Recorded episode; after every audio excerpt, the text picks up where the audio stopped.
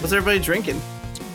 That 60 minute, or sorry, that 90 minute. Oh, 90 minute IPA. That's pretty good. Guys had the Gonna hit you. 120. I have tried Uh, it, yeah. The 120 is pretty good. Yeah, it's pretty good. It's also pretty overpriced, but yeah, yeah, yeah, it's very. Over- I also wish I could buy them in six packs, which I think makes me an alcoholic. I just I mean, want like I would drink like three and be very toasty, and then I would have the other three for the next one. night. Yeah, yeah. Oh, what really, it's laziness. Wait, do you only do you only buy them as singles? No, they come in four packs. Yeah, but I would prefer them in six packs. Oh, okay. I hate four packs. Like, just yeah, charge me. Yeah 30% more and make it a six pack. I'm okay with that because exactly what you're saying. You have three and you feel real good. You go to bed and then you have one beer like an asshole. Like it's yeah, just the worst amount of beer to have. Yeah. Like, really like I can't be lazy and stay home and just drink what's left over. Now I got to go back out. And now you have too much left over the next night because you had one extra to start with. Yeah, so that's how they perpetual get you. cycle. Really, really, it's not my fault. I'm an alcoholic. It's the store. It's it's the whole hot dogs and hot dog bun scenario. You know what I mean? Yeah. Yeah. Just, Like that- just that whole- capitalism, just screwing you Yeah. any way the shadow the shadow council of Pathmark, whatever the fuck it is. I don't know who makes those decisions. uh, yes, Fucking we will have mark Holy shit. we will have Yeah. two two Remember more that? dogs per container and not enough buns. It's very yeah. It's it's I don't know, man. It, it's I want to blame it on the metric system, but I don't know how to do it. you know I mean? It's supposed to be like fucking metric system. Am I right? yeah, did it Yes. again. it's probably our fault for not being on Yeah. the fucking metric system. I feel like if you're American, you can say that, and that's just as far as you have to go. And other countries Yeah, are like yeah. stupid fucking American, but other Americans are like, yeah, it's definitely that.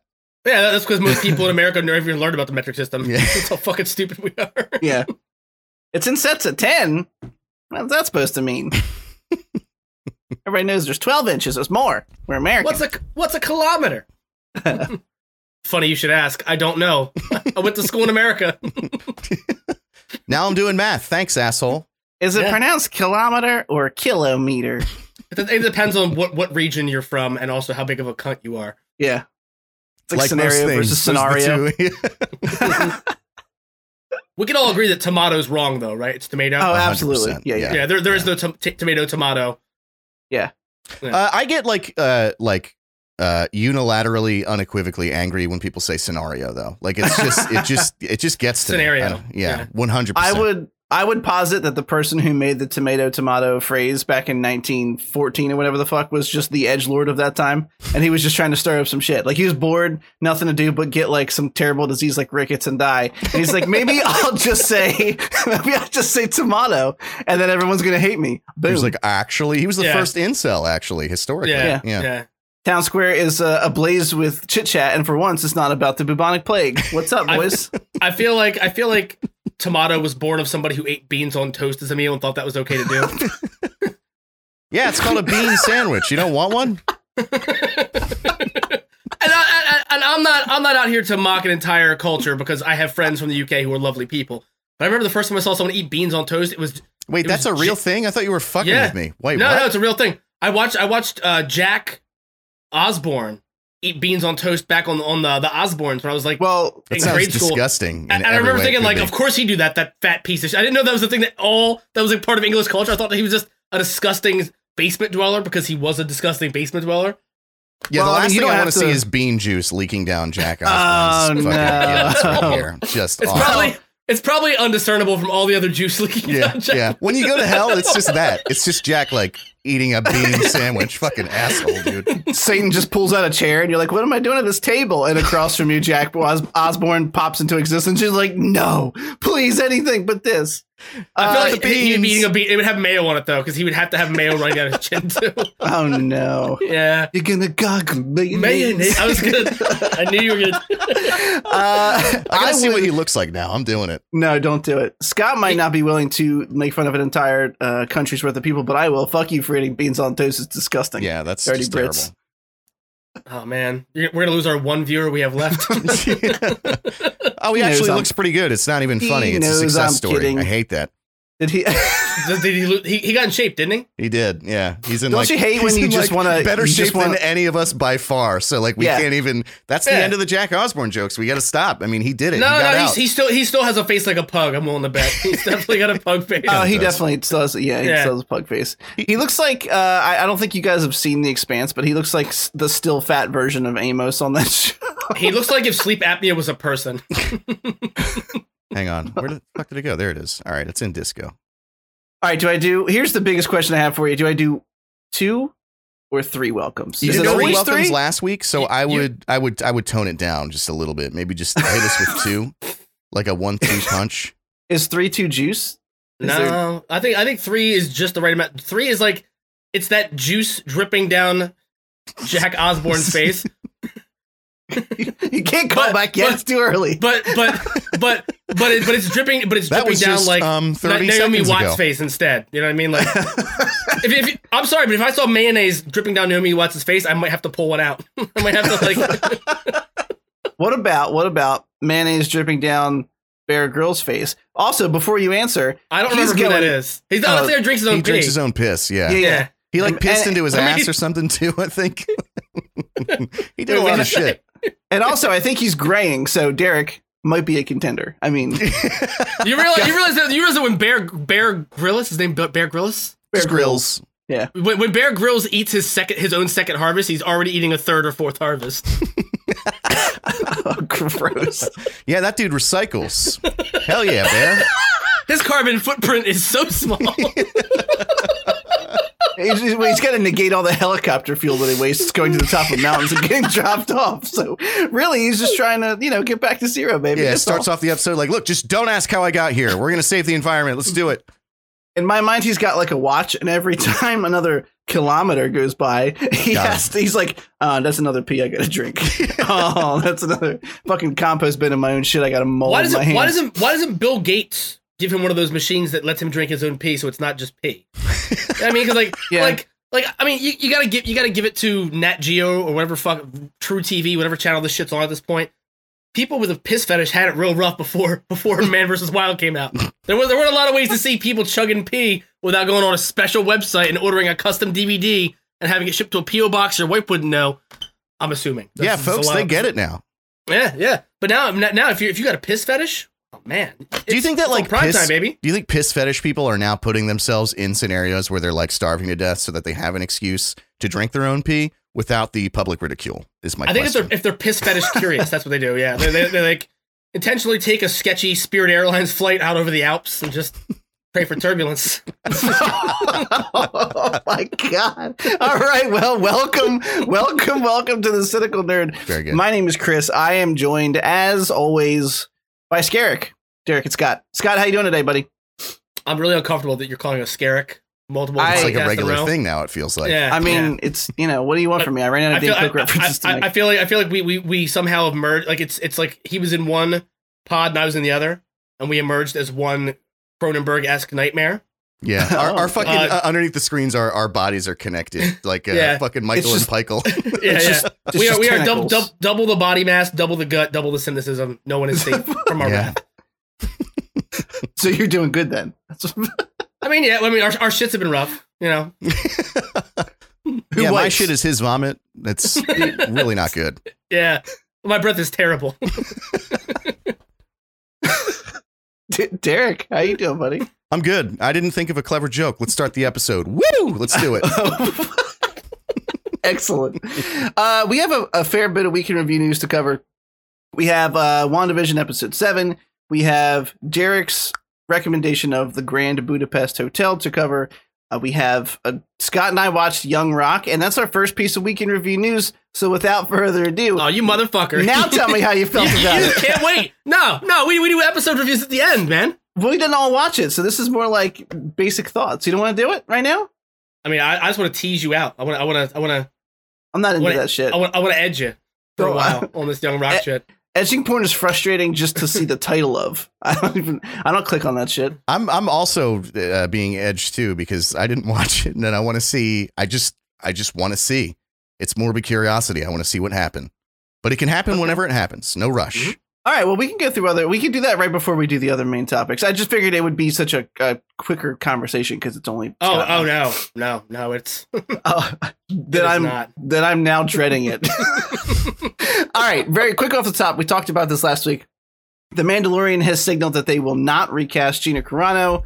Uh, this is not really news because we didn't think they were gonna anyway. But on top of not recasting Gina Carano, uh, they made a good point. The article mentions that they announced the new series Rangers of the New Republic, which we all thought she was going to be a part of. Apparently, Disney never had that plan to begin with. That show was never going to involve her. Uh, on top of that, Hasbro has also they have some Cara Dune toys, which were apparently on back order.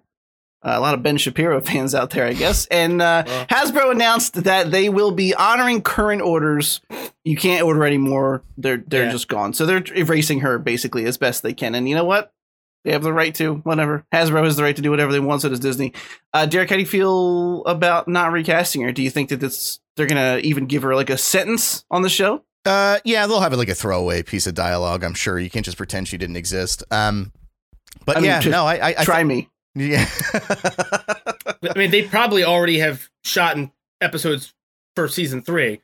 I mean, they probably Yeah. they probably already have, have covered how they get off of the ship, off of the uh, what what what, what even is? oh, the you new know what? ship? I hadn't even considered that. She's on that ship, right? Yeah, yeah. I Yeah. didn't think of that. So So, I mean, they, I they, don't know. they probably well, they probably already tied that loose end. She's probably already off, fucking off, doing whatever she was supposed to do, and they're just not going to revisit her.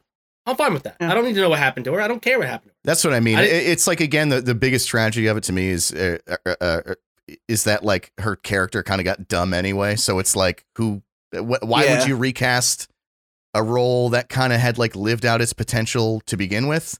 So great. I mean, plus it like stops any continuity errors. You always hate, you know, in Game of Thrones, you see all these characters being recast sometimes twice.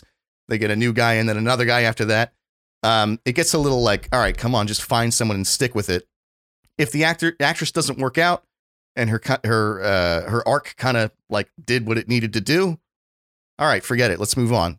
Uh, something Scott said plenty of times is that there are plenty of characters to give the spotlight to that still have yet to meet their kind of crescendo. So Right. who gives a shit?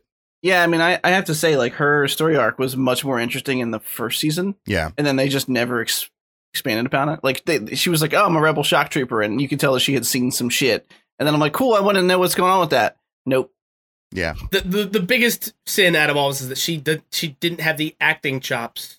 She wasn't she wasn't a great actress. Like I Yeah, think no. honestly, like her act like had she been uh more experience. maybe had she had more time to like hone her craft.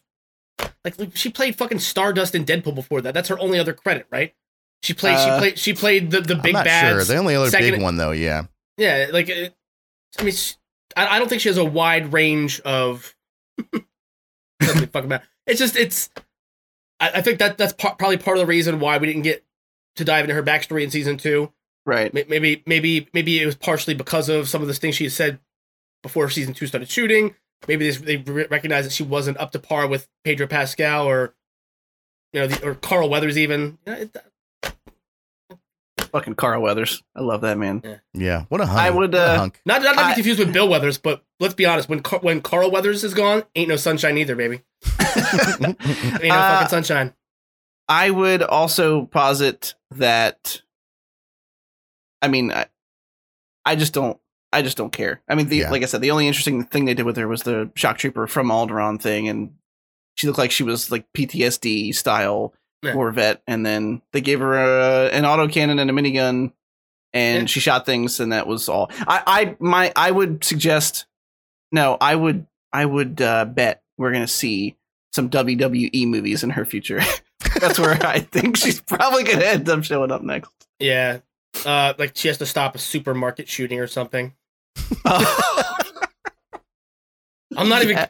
I'm not even joking. Like that's 100 percent gonna like every WWE movie's like a war veteran pushed Yeah. to his limits, but now the now, recruit. but now he owns 12 acres and they're in his yard. You're like, what the, the fuck? yeah, Yeah, no, I'm I'm pretty sure they have like the the recruit or something. I'm probably fucking it up. It's another like two word Yeah. title, like like the soldier or something, and there's like six of them. Yeah, So WWE makes movies for people who jerk off to the Star Spangled Banner. yeah. Bro, don't judge. People who are home when no one else is there and like stand up and salute when they During- you know, do the during- anthem during- At, at the fucking beginning of a Yankees games. game, like a fucking psychopath, when no one else can see him, they stand up and salute the He- flag hearing- on their hearing- TV. Hearing someone belt Rocket's red glare really gets my red rocket going. You know what I mean? I can't help it. All right. Um, all right. Uh, next piece of news. this is now a furry podcast. Welcome. Yeah, yeah. Welcome, no, no, but, welcome, but, welcome. but uh, I, one last thing though, like the, the one thing that they did implement with her character that I thought was fascinating that I hope we see expanded upon is the Alderaan survivor tattoo, right? The rebel symbol Yeah. teardrop. I thought that was the most unique and interesting part about her character, Right. and the fact yeah. the fact that we never we never revisited anything. Uh, like if her, we didn't see any flashbacks, she, she didn't speak about what like what what happened before and after, where she was when it happened, any of that. So like we didn't we didn't lose a character of great depth, but I, hopefully some good can come of her character by maybe expanding on that lore they built. You know, Yeah. I think Yeah. that was that was the one thing about her character that I thought really did a lot of awesome world building. I mean, we all talked about Mandalorian and how much we loved it because, specifically because it's the focus is not on a Jedi with a lightsaber. It's about the the stories in the galaxy. And honestly, it's I think Star Wars has so much runway with stuff like that. And honestly, Rangers of the New Republic sounds like it, it has promise, at least the idea, because it's it could literally be like Band of Brothers with fucking Star Wars. You know what I mean? Like yeah. they're not Uh, going to be that in depth, but they have the opportunity to do something cool like that. So Yeah. hopefully they take any like remnant storylines they were going to give Gina Carano and just throw it to somebody else over there. um, okay. Next piece of news. They found a Supergirl in the Flash film that's coming up eventually. Apparently it's it's still getting made. I don't know. We keep hearing like news about it and then it disappears for a while. Uh, but this came out of nowhere. We had no idea that Supergirl was going to be in it. Uh, and they announced the actress. Her name was Sasha Calle. She's. I'm not even going to mention the stuff she's been in because I most of I don't think any of us have seen her before ever in our lives. Um, Andy Muschietti, the guy who did It One and Two, is directing the Flash film. We know Michael Keaton is confirmed. We know well, not officially by the studio, but he's confirmed by the Hollywood Reporter, very reputable sources. Ben Affleck, um, obviously Ezra Miller, and uh, now Sasha Calle as Supergirl. So we have quite a big cast. There were rumors originally that they were going to be going for the Flashpoint storyline, which I think is way too ambitious for a film like this. So I think they're going to do like a dumbed down version of it where they still deal with the alternate timelines. But It's almost like they should have done more world building before they tried to pull this off. Oh, absolutely. But uh, yeah, I mean, this could be their into. Hey, look, this is how we have two Batman franchises going at the same time. This is how. Or they could just not explain it, you know, and just do what the fuck. Right, exactly. No, they should. Yeah, they shouldn't spell it out. But they, if Yeah. they introduce the multiverse, then we should be able to piece the rest of it together. Um, I will say in the Or we casting could just cut our wrist announcement, with the pieces. That might, might be the better better out, right? No, fucking depressing. Uh, in the article that announced her So as bad. Supergirl, there's actually kind of a heartwarming video. I uh, there's a tweet that, that the director Andy put out where it's basically a Zoom call where he tells her she's going to be Supergirl. I hadn't watched it when I put the article in, but I watched it before we started. It's nice. I mean, it's kind of embarrassing, right? Like as an actress, do you want someone to put that shit out in public where someone tells you you got a role and then you just start crying your eyes out uncontrollably on Dude, camera? it's Like, so weird to me. Like, just while we're on this subject, like Jimmy Kimmel does this all the time, where he'll invite like an actor onto his show, and Yeah. then like show the audience like uh, unused footage of them like doing something dumb on the set of whatever movie they were starring in, and they uh, every time they're like like crippled by embarrassment. It's like, why do you keep fucking doing this, Jimmy? Like, it's just as it's such a weird thing to take Yeah. like unaired footage that in their mind was never going to be shown to anyone and show it to them for the first time at the same time that millions of people are seeing it and then they're supposed to react to it normally like yeah. such a weird fucking thing Yeah, Jimmy such a- Kimmel is a piece of shit. i can't stand him my He god Me- Remember the time he was? Remember the time he did blackface on the Man Show and nobody ever canceled him for it? Remember that? uh, i don't but i believe it god that guy I- sucks i hope he, dressed steps up on a as he dressed up as Oprah trap. and as Karl Malone, the, the basketball player. Like like did I like a, remember Karl Malone. Holy Yeah. shit. did like a racist like oh i'm and- gonna and watch not- that when we're done not here. not just a southern accent but like a, a yeah not not that i need more reason to hate him holy shit i am just chock full of that shit but Yeah. i'm always I feel like- I welcome feel like to somebody- invite some more J- in J- Jimmy Kimmel is like somebody's mom, like before prom, who shows like your date comes over all your baby pictures. Like, here's his asshole in the bathtub when he was six months old. Someone needs to do that to Jimmy Kimmel. Like, get him on their show live and then show all the racist things he's ever tweeted and filmed live for television and make Yeah. him react to them like like he's on fucking the Jamie Kennedy experience, whatever the fuck it was. Like, I, I would love to see someone get him in that Yeah.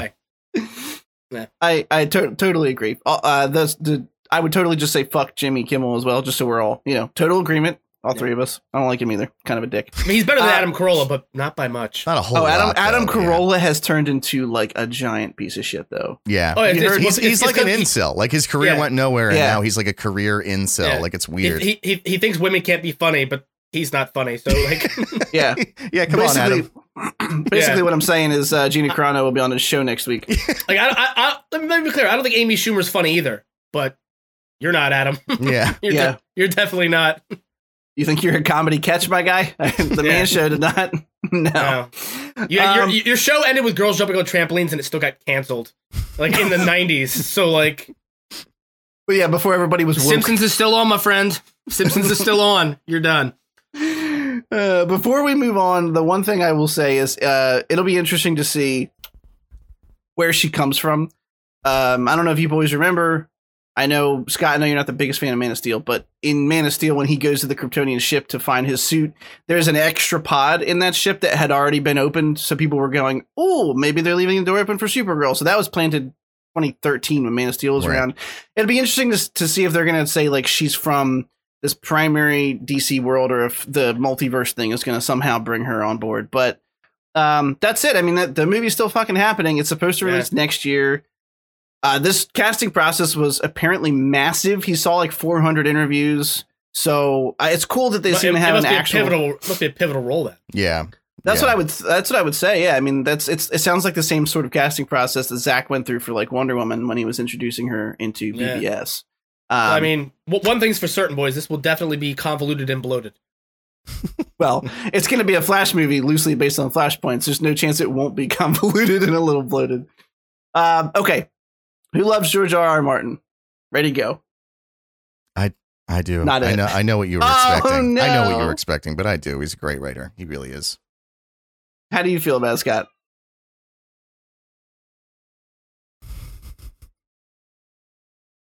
I'm, so- I'm trying to be a better person. I'm just not going to say anything. Oh, no, no, no. Oh, I got you. I got you. Um, so George, George R. R. Martin apparently he, he looks like he uh, smells like he's already dead. He's so fucking fat and bloated. He and has to awful. smell, right? He does. Yeah, yeah, yeah, There's no way. Like he's one of those guys that like he would shower and then instantly one of the folds would already have some kind of cheese in it. Yeah. I hate. Dude, you know he's one of the people. You know how like really, really, like really, really big people have to like put Vaseline in their like crevices when they wake Mhm. up. He's definitely a, a fucking Vaseliner, dude. He's got to be. Yeah. When he rolls out of bed, it probably sounds like a thousand people farting. Just, this probably smells that way too. All that air, trapped air, just shifting out. oh Fucking no. terrible. Do you When he think do- he's? Do you think he smells like a ham sandwich with mayonnaise or spicy brown mustard? That's really oh, the oh, important that's uh, question. definitely a musto. Definitely a musto. uh, yeah. He smell. He he smells like a dog that rolled its own shit in the backyard. I think. Like you, you, Yeah. ever, you ever have those friends with like a like a big dog, but they kept it in a tiny outdoor kennel. Like, Yeah. that's that's that's way too small for that dog. And it's like dog always smells like it just ate its shit, so it didn't step in it. yeah, you Yeah, like feel bad for the dog, but it's also like get the fuck away from me. You smell like shit at the same time, and it's like makes you ask yeah, questions yeah. about yourself. Yeah, yeah. Yeah. Well, because the dog's always perpetually barking because he's starved for attention. So you're like, And, you're and, like and despite how much of his own shit he eats, he's actually physically starving as well. Yeah. Yeah, Well, he's doing a a real lot of- Bear Grylls type thing. yeah, I except was gonna for say there's not a lot of nutrients once you continue to harvest. You know what I mean? Yeah. I, That dog's you on gotta give 14th harvest. the fact that we keep calling it harvest is creeping me out. It's like some kind of Yeah. dystopian future. that's what that's what that's what survival is called though, when you eat animal eat food, the remaining food out of animal droppings. It's called second harvest. Ugh, it's fucking great. It might I be the hate that. I podcast thought it name. was a joke. I didn't know that was a legitimate term. Episode 21, second harvest, bro. I'm just saying. God no, ew. The brown harvest. TCN 27. Second harvest. I mean, it, it would make sense that this would be the second harvest podcast because we are regurgitating the same shit stories we've had listened to for months now. Right? Like, like more more flash casting news. Come on. Uh, George R. R. Martin is apparently helping to adapt a book called Roadmarks into a TV series for an author called Roger uh, Zelazny, who I've never heard of. It's a science fiction novel, but the premise of the novel actually sounds quite interesting, and I'll read it to you boys. Uh, just in case you hadn't seen it. The novel is about a highway called The Road, really crazy, which runs from the unimaginable past to the far future, and those who travel it have access to the turnoffs leading to all times and places. even to the alternate timelines of historians, that never happened. Why the dragons of Bel'kwinith made the road, or who they are, no one knows. But the road has always been there, and for those who know how to find it, it always will be. Oh man, you're beat red. You're red as a tomato right now, dude. I couldn't. I couldn't do it. Oh my god. I'm sorry. Go ahead. No, you're good. you that was the end of it, Derek. I also think that book premise sounds fucking ridiculous. I and I also never heard of it. Before. It sounds like somebody's fifth grade like like like short story for English lit. Like it's fucking terrible. Yeah, like you know how, if- how like like four year olds tell stories. You're like, there's a a, a road and it, it goes it, go, it goes from the past, but also and they just keep. It's like holy fucking Yeah. shit, what's happening here? When did when did this guy write this book? How much LSD was he on? Seventies, What Uh, I think. what if time was like a highway, man? Seven, 1979. Time was like a highway, man. I think it sounds cool, man. All right, I'm just gonna say, like as a concept, it sounds alright. You, you, you can when you take mean- a loose concept, you can work it. but but then but then the dra- like why did the dragons build the highway? no, that yeah, that yeah, that was a little. Yeah. Because it sounds like not I wouldn't say grounded, but like in the realm of science fiction, you're like, oh, there's a highway that controls all time. Okay, whatever, I can get on board with that. Dragons. It sounds like a, it, sounds, it, it sounds like a lazy analogy that just like took a turn for the worst. Yeah, you know, one night he's like he's like uh, burnt out, and he's like, I, I just that's missing something. I don't understand what it is. And all of a sudden, he looks up and Oh, it- she's like Just off the Magic blasts Dragon on rail of TV. coke, and he's like, "I Yeah. got it." I got Uh, it. They're gonna be called Bel'kwinith. I feel like I, I need to read this to try to like I, I need to I need to read this because it the synopsis it, sounds like somebody thought they were being really deep and profound. And like I imagine it's gonna have like the most thinly veiled uh like symbol symbolic or symbology. It, it, yeah, I got to stop you because that's two weeks in a row you said symbology. It's it's symbolism. I just I got I'm just right, saving you. I'm I'm pulling you out of the lake. That's all I'm doing. It's symbolism. I'm just No, gonna hold, just hold me under and drown me so I don't have to listen to this dog shit anymore. I, I want I want you to I want you to shutter eye island me like I'm your children. Just fucking oh no. You have this fucking amazing skill to pull these analogies out of. I wouldn't say No. I wouldn't say obscure because I love Shutter Island, but I haven't thought about that. That's what I was going to say. Such I a know you time. haven't seen it in As- 10 years and you still just boom like that. You just grabbed it. But- but as as somebody like like I, I understand that in 1979 there wasn't a wealth of content like there is now. There wasn't much stuff to pull from. But like, did you read another book ever, bro, or did you just, were you just like?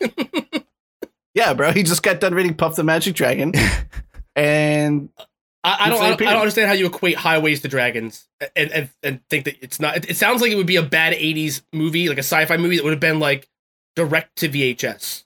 yeah. It does I- sound like though that like from this article that George is basically like doing he's kind of um paying homage to his friend that passed away that wrote this book by developing it into a TV series. But you know, which is I guess is is nice, but at the same time it's time for everyone to accept that he is never going to finish um Yeah. uh, a Song of Ice and Fire. It's never going Right. to fucking happen. He's just finding these projects to just like eat up his time because then he's just going to die one day and it's going to be soon because the guy's in bad shape and he's fucking old. And then he won't have to deal with the pressure that everybody is putting on him. That's what's happening 100%. We are never getting Winds of Winter. Never. Yeah, Right. I, I- I feel like his body pillow probably smells like embalming fluid. It's already in him for some reason. It's like, what are you doing, George? Well, there's, Well- there's there's marinating it with it to kind of like mask the stank. Right. I mean, realistically, he can't finish Winds of Winter because he lost his favorite writing pen in one of the neck folds under his dirty beard. So, what are you gonna do, bro? What do you do in that situation? I don't know. All right, uh, all right. So Sorry, next up on the docket, we have the fucking Mortal Kombat trailer, which Mm. looks pretty litty titty. That's what I'm gonna call. it. I'm gonna call this trailer litty titty. Um, how, all right, I'll do I'll do a brief brief over overview. So we start the trailer and basically, so is is they introduce a character named Cole? Is this supposed to be like the our eyes to the situation? Didn't we read like a couple months ago that there is Yeah. like a new character that's just meant to be sort of the audience insert? Yeah, that's what I was. That's what I was thinking. Yeah. But I mean, do you think he's gonna survive? I hope not. I hope they they pull a bait and switch. I hope like they explain everything to him, like to explain it to us, their new mythology, and then they kill him. And then he and just then murder the fuck out of him. they just Like- Johnny Cage him. Like Yeah, they like- teach him about all of the backstory, and then they're going, "Oh wait, we also forgot uh, fatalities. Finish him," and then he just dies. Do you remember that, Oh, that one terrible. Nightmare on that Nightmare on Elm Street remake they did with Jackie? What's his name? Earle Haley, yeah, Yeah, yeah, yeah. Where like the, the first like twenty minutes of the movie, you think you're following the main character, but you're just following the best friend who got killed in the ceiling in the original one. hmm They pull that Yeah. bait and switch. It's one of the few things Michael Bay ever did well when it came to being a producer. Did Michael Bay do that? Really? He he, pro- he executive produced it. Yeah. Oh, okay, okay. yeah. fair, Um, fair, fair. Yeah. Uh, I don't know tr- how much of a hand he had in that, but that was brilliant writing though. Um, but yeah, I hope they, they do kind of like a bait and switch like that where we get introduced to this character. I'm really excited to see all the favorites coming back. There's a lot that don't even get focused on in the trailer, like uh, Mileena, Goro, Right. you see for a brief minute, hmm um, Reptile. Kano looks really fucking likable in this trailer. I gotta he looks, say, he looks great. Yeah. Yeah, I Yeah, had some uh, questions about that. Yeah, Mhm. they had Kano and Sonya in the same scene several times, and they're supposed to be like mortal fucking enemies. Like can't stand Uh, each other. N- not not canonically. No, they, they used they used uh the murder of Jax in the first Mortal Kombat, the one that came out like a New Line Cinema in like 1997, as Yeah. a reason to pit them against each other, as as a like a plot device to get her to go to the island. She followed him on the boat. She went to the island by mistake. She didn't have any idea what was going on. She was just chasing him out of vengeance, uh, and that's how they got her character to the island for for the tournament. I thought in the Was game Sonya too. played by uh, Veronica from Billy Madison? Am I remembering Yes. that properly? Yes. Okay, absolutely, Yeah, absolutely, she was. so hot. Yeah. Yeah. Very. Teach me, mommy. um, so this trailer opens up pretty fucking badass. There, there's someone telling a story about how they had like a raid on a building, and it shows Jax, or the character that we will find out is going to be Jax in like three seconds, and he goes up, and and they kind of cut the end of it by saying the person had superhuman abilities, and he finds Sub Zero. Jax pulls the trigger. He freezes all the pellets coming out of the end of the gun, and then freezes and just cracks off both of Jax's arms, which was fucking. And I was like, "Oh shit, this trailer is sick." Um, I I gotta say, I think like my only concern about this film is that they give it enough money for the effects to look good, um, and also that some of the because clearly I've never seen any of these actors or actresses. Uh, that's not true. I've seen one or two of the guy. The guy who plays Scorpion, I've definitely seen before. The guy who plays great actor um, too. He's like yeah, an excellent actor. The guy who plays Shang Tsung I've seen before for 100%. He's the, the guy who was in uh, Dark Knight Rises or Dark Knight. We talked about this before. Was the the Yeah, gentleman? he was he was, he was Lau.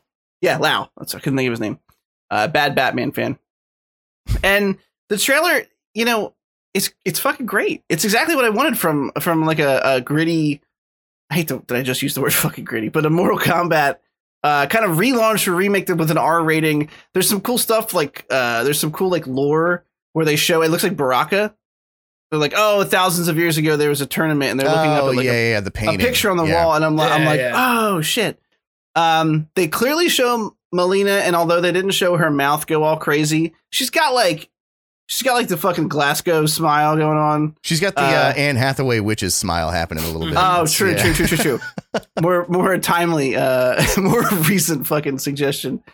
Um, and then the only thing that I there was two. I, I'm sorry, there's two things I thought felt a little weird. One was uh, Raiden. Uh, his CGI didn't look that great. Mm-mm. me.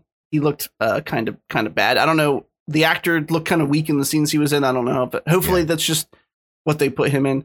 And the second thing was, although the Sub Zero Scorpion like quick shot battle at the end was cool, it also didn't look as great as the rest of the stuff. Um, so I'm hoping that, like I said, I, it, mostly to me it's going to come down to CGI and if all of these like lesser known actors can pull their weight. But I don't know, Scott. Like, how many times did you come watching it? It's really my my only question. Uh, I mean, I, I st- I'm still wearing the pants I was wearing them because I can't get out of them. It's almost they became like paper mache. It's it's I'm Yeah. like a I'm like a cum mummy basically. yeah, Oh, it's like you're you're in a cast. Cu- cummy, yeah. Curse of the cummy. Uh, it's the cummy's curse. The cummy's curse. There we go. That's that's Uh, pretty good. Yeah. Um, I have I have a couple concerns. A lot of it is with the budget for the film. Yeah. Uh, you see so many like unknown franchises get these big block, like even Netflix movies get bigger budgets than this got as a studio release. New Line Cinema has been on its last leg for decades. Uh, pretty much the only thing to keep it alive at this point is that they still own the rights to the Teenage Mutant Ninja Turtles, and Michael Bay somehow made movies with them. Um, Yeah. It's. I have a couple problems with the trailer. One is uh, some of some of the effects, obviously. Um, Yeah. and also like there were so many quick cuts in this. Mortal Kombat. I feel like a lot of these scenes that they showed, they like especially in the beginning, you see Scorpion fighting people outside of the hut in the snow, and there's Right. so many fast cuts. I wanted to see one continuous sweeping shot of all that action. I want to see like what the cinematography is going to be like. Yeah. That's going to make or break this. If, Yeah. the, if the effects budget falls short, if the acting is a little hokey, it's not going to matter if people come out for the action sequences and the action sequences still deliver.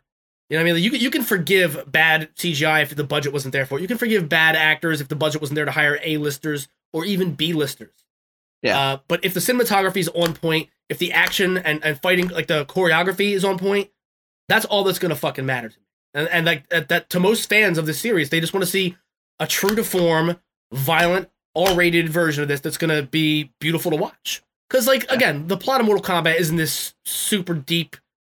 Um, like, no, no one's emotionally attached to the the Earth realm and at world conflict. You're not. Uh, the game is shallow. It's two minutes long every time you play it, and it's about talking shit and having fun. And if you can go to watch this movie with your friends, talk shit, laugh, have fun, it encapsulates everything you need for a Mortal Kombat. Yeah. I agree. I agree. Derek, thoughts, concerns? Yeah, before I um before I say mine, I just you know want to mention. I know that there's a lot of times that you know w- w- we feel we all feel differently on certain things, and I know sometimes two of us gang up on the other, and sometimes all three of us hate something. I know for a fact that the favorite, all three of our favorite part of this trailer was when Sub Zero stabs Scorpion, freezes his blood midair, and then fucking Oh, brings it back down on Scorpion. Scorpion Of and stabs course. him with it. So 100%. fucking good, dude. I, I I actually I love um movies that have these kind of stakes because I think that they're hard to fuck up. Um and I think that the trailer did away with all of the things that would scare me. I think when you go see a Mortal Kombat movie, I don't give a fuck about the storyline. I just want to see good action scenes. Yeah. Uh, I want to see the characters using the abilities that were given to them. And that's clearly apparent in this trailer. So, I, as far as I'm concerned, this is like what I want from this movie. Uh, is it's going to be that the only thing I think that could go wrong is you know speaking on uh, the cinematography and budget concerns. Sometimes with these movies, they put all the good shots in the trailer, and then it's like you get there, and the rest of the action is like real lackluster. So that's one way that it Yeah. could kind of go south. Um, but from what we're seeing, I agree with Scott in that like I hate quick cuts. It's like my it's like my fucking hill that I will die on and turn to bones to dust on is that I just can't stand it. Like modern cinema is just like it's it, it- a single 10 second shot is comprised of 12 you know less than 1 second shots sometimes like it's absurd Yeah. um, just let the you know let the shot live, let it breathe, let it happen. Um, I think that like a lot sometimes you can have an action sequence that has a lot of shots that uh, a lot of cuts rather that um, you know it still works. And I think that we do see that in the Scorpion versus Sub Zero fight, where like they're, they're, each shot is really only like a second and a half, maybe two seconds long. But you're never like, wait, what's going on? You never feel like disoriented. It's very, it's done well. I think even just the um, shots that we're seeing of two characters having a conversation are framed in an interesting way. The outfits look great. The lighting is fucking excellent. Um, I don't really have any concerns. I I think I think that I think if you go into a Mortal Kombat movie expecting like your mind to be blown by a great story, then you're kind of a dumb asshole anyway. but if you go in and you just want to see like really good fights, I think you're gonna be happy with this movie. I think it- it's got to be the, the the biggest concern I have is like I said, like uh them not like them not letting things breathe, like uh as, as far as like the cinematography, but also dialogue. Dialogue can go one of two ways. It can either be so cringy that it's hilarious and becomes like a cult classic, or it can be, you know, passable and fine and won't Yeah. affect the way you view it at all. Uh, but there's the, a, there's a real chance that it could be somewhere in the middle where it's just bad in a way that like takes you out of it. Yeah. You know what I mean? Like if, like if, if they try to go hokey buddy comedy with it in any way, shape, or form, like in the middle of a battle, them having quips and shit, that will make my dick real soft. Yeah, Soft as dick. super soft. Uh, Yeah. Stretch Armstrong soft. You know, where it's like Real it's kind of hard, but but not hard enough to do anything with. Why is it even? Yeah. You know what I'm talking about. You've seen those Yeah. porns before. They're holding it at the base, trying to get something to happen. Uh, anyway, my favorite character is still Kung Lao. I don't know why. I like him. He seems pretty fucking Is it- cool. Liu is it Kang co- using Is it because of his hat? it's because of his sharp hat, bro. Do you like his good good sharp hat? I like his good sharp hat. He could probably cut. He could probably do a, a, a mad nice charcuterie board with that bad boy. Okay. Did we Um, make a joke on a previous podcast about him like giving up on being a fighter and like using his hat to like cut meat in a restaurant Oh, or he something did. like that? yeah, he was the okay. deli counter. Yeah. They used him like the deli counter. And and Jax was his coworker who lost his arms at the the Walmart deli counter. Very unfortunate. Yeah, terrible. We had to make a GoFundMe for him. Yeah, because God knows, God knows, Walmart's not paying for those. those Yeah. bills. No, they don't. They don't fork. And neither is he on nine dollars an hour. So Yeah, that's how Kano lost his eye too, man. Walmart employees have it rough. really what we're saying is Walmart real- empl- Walmart employees exist in like a hellhole where they all have to fight each other every day for scraps of Yeah. food I mean- and- and water. They are they are the second responders. Okay, I'm not touching it. We're moving on. Our next piece of news revolves around Danny Elfman and Doctor Oh, Strange God. and the Multiverse of Madness. So Sam Raimi directing Doctor Strange and the Multiverse of Madness. We already know that. Yeah. Now Danny Elfman is going to be enlisted to compose the score. Has anybody else been bearing witness to Danny Elfman losing his mind during COVID and posting No. these weird these weird Really? Trent Trent Reznor esque rock songs where it's just like him. It's, it sounds oh, like I heard about it, but I haven't seen not- any of It them. sounds like a sex offender on the bus just whispering into your ear and like you have well, your he headphones was the in. lead singer of you're- Oingo Boingo and wrote a song called "I Love Little Girls." So, I mean, yeah, no, I'm not making that up. Like that's that's a There's real a band called Oingo Boingo. Oingo Boingo is Danny Elfman's band in the 80s. I mean, that's your first warning sign. Is the name is Yeah, Oingo yeah. Boingo. The second is that the lead singer looks like Danny Elfman. and afterwards he was like, "Actually, it's a critique of uh, American politicians and how it's like, all right, Danny, like you you touch little Yeah. you touch little girls. We get it. Just relax." No, We're like, on a uh, like, like, listen, fueled bender. listen to Danny Elfman, one of Danny Elfman's songs, uh, in between the podcast, and we'll talk about next week.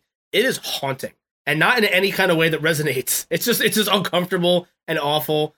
And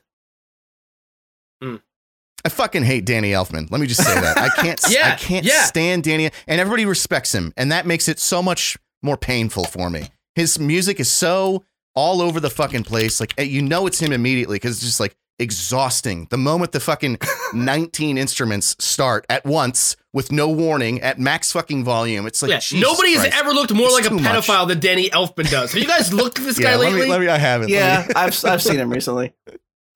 I've seen him recently. So while you guys are yeah, looking yeah, up, but you haven't seen this oh, picture. no. That's not good. while you guys are looking up pictures, I probably don't want to see. Are you gonna put it in the, in the chat? Uh, yeah. Uh, so so Michael Giacchino did the first Doctor Strange film. He cannot do the second one because he will be busy scoring the uh big old bag of dicks that Spider-Man Three is probably going to end up being. Um. Ooh, that's a bad one. Okay, that might be the thumbnail for the episode. No, please no. I mean, if you're trying to scare off, yeah, if you're trying, you're like everybody's like, oh, they must be talking about pedophiles on this one. And we are. We're talking about you, Danny Elfman. what was our what was the name of our court? uh, Diddler Court. Yeah, Diddler Court. Diddler Court's now in session. Danny Elfman at the Danny Elfman, how do you plead? Um, I, I can agree. I can agree with disliking most of his stuff. I can't. I love the '89 Batman score. I think he's an. I think he's an arrogant piece of shit that when he rescored Justice League, he put it back in there.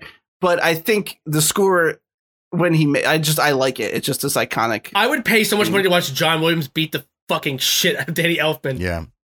Like 1v1. Or like Hans Zimmer, you know, whoever. It's just Yeah, just someone, yeah. another one of them. You know what I mean?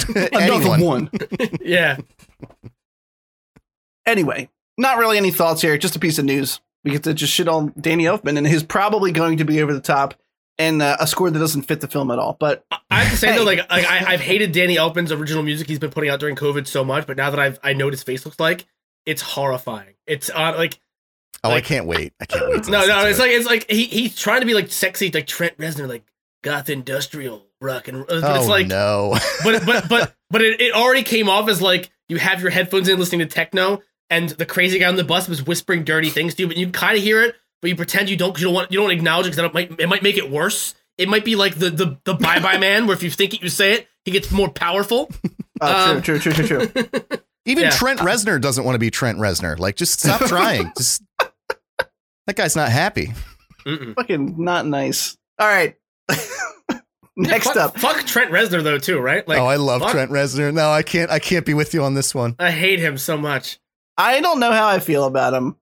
I always John- felt like he was a little self-absorbed, but I don't know He's enough about him personally to to say I- that. I just love that one of Johnny Cash's last acts before dying was to dunk on Trent Reznor Yeah. and do and do a version of his song so well that like Trent Reznor could never top it ever.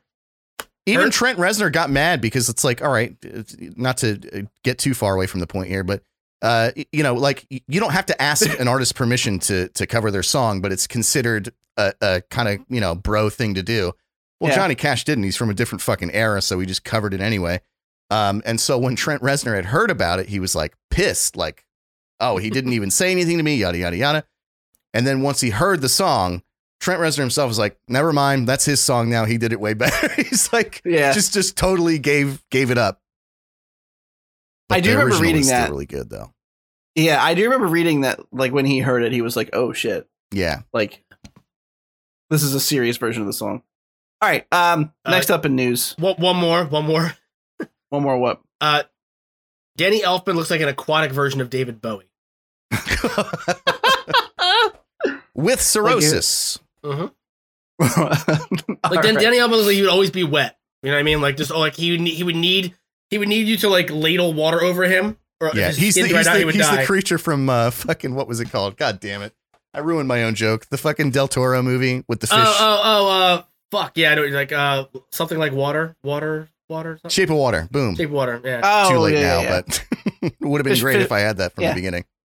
he also uh, well, he we- looks like he looks like the mildly unattractive woman that a Die Hard villain would be fucking. You know what I mean? Like like the the kind of muscular but not really like Oh yeah, I know like, like, like like she's real good with a, with a with an auto shotgun, but you don't know anything else about her. You know? Yeah, Yeah. that he kills in like Act Three of the movie. Mm-hmm, mm-hmm. all the time. They always get fucking nuked. Um, next up in our docket of news, there's a Constantine reboot apparently coming from J.J. Abrams' Bad Robot Company for HBO Max. Look, the Keanu Reeves film was fine. I think it aged pretty well actually because it's. Be- I didn't like it a whole lot when it came out, but I, I it's fine. I like it. I'll watch it. Not terrible. I didn't watch the Matt Ryan led NBC series because it looked bad. Uh, by all accounts, he was a good Constantine. I have no idea. Did you, did anybody else watch any of that? Yeah. Nope. Oh, not the not the. I'm sorry, not the um show, but the Not the show. the, the Keanu Reeves movie. But I never read the comics, and I I so I mean Yeah, I feel like that allowed me to like the movie more. Yeah. Um, but uh, fair. yeah, Yeah, it's, it's the my extent of knowledge about Constantine is um, I don't know, paranormal investigator, basically, like in the DC universe. He, Con, he's been con, a con couple- man. Supposed to be like a con man, right? Like Yeah, Yeah. some, basically. some some of it's real, some of it's not. Like when he doesn't have real cases, he fakes it. yeah, Yeah. Um, he's kind of a piece of shit, but that's kind of the whole shtick. He's like Yeah. the lovable bag of dicks. He's been in a couple of the DC animated movies, and he's played interesting roles because he's he's like super useful to the team when he wants to be, but otherwise he's just an asshole. Um, I mean, I don't know. The show's being led by a guy named Guy Bolton, who I, I've never heard of before. Um, he's And he- he's the head of the writers' room. He's done books called The Pictures and The Syndicate. of course. Blanking relation to uh, Michael, yeah, he's uh, he's actually Michael's cousin. really? Yeah, he gets one fourth of his inheritance when when Michael Bolton dies. Oh, Michael has no family, huh? His cousins No, get one fourth. That's sad. Yeah.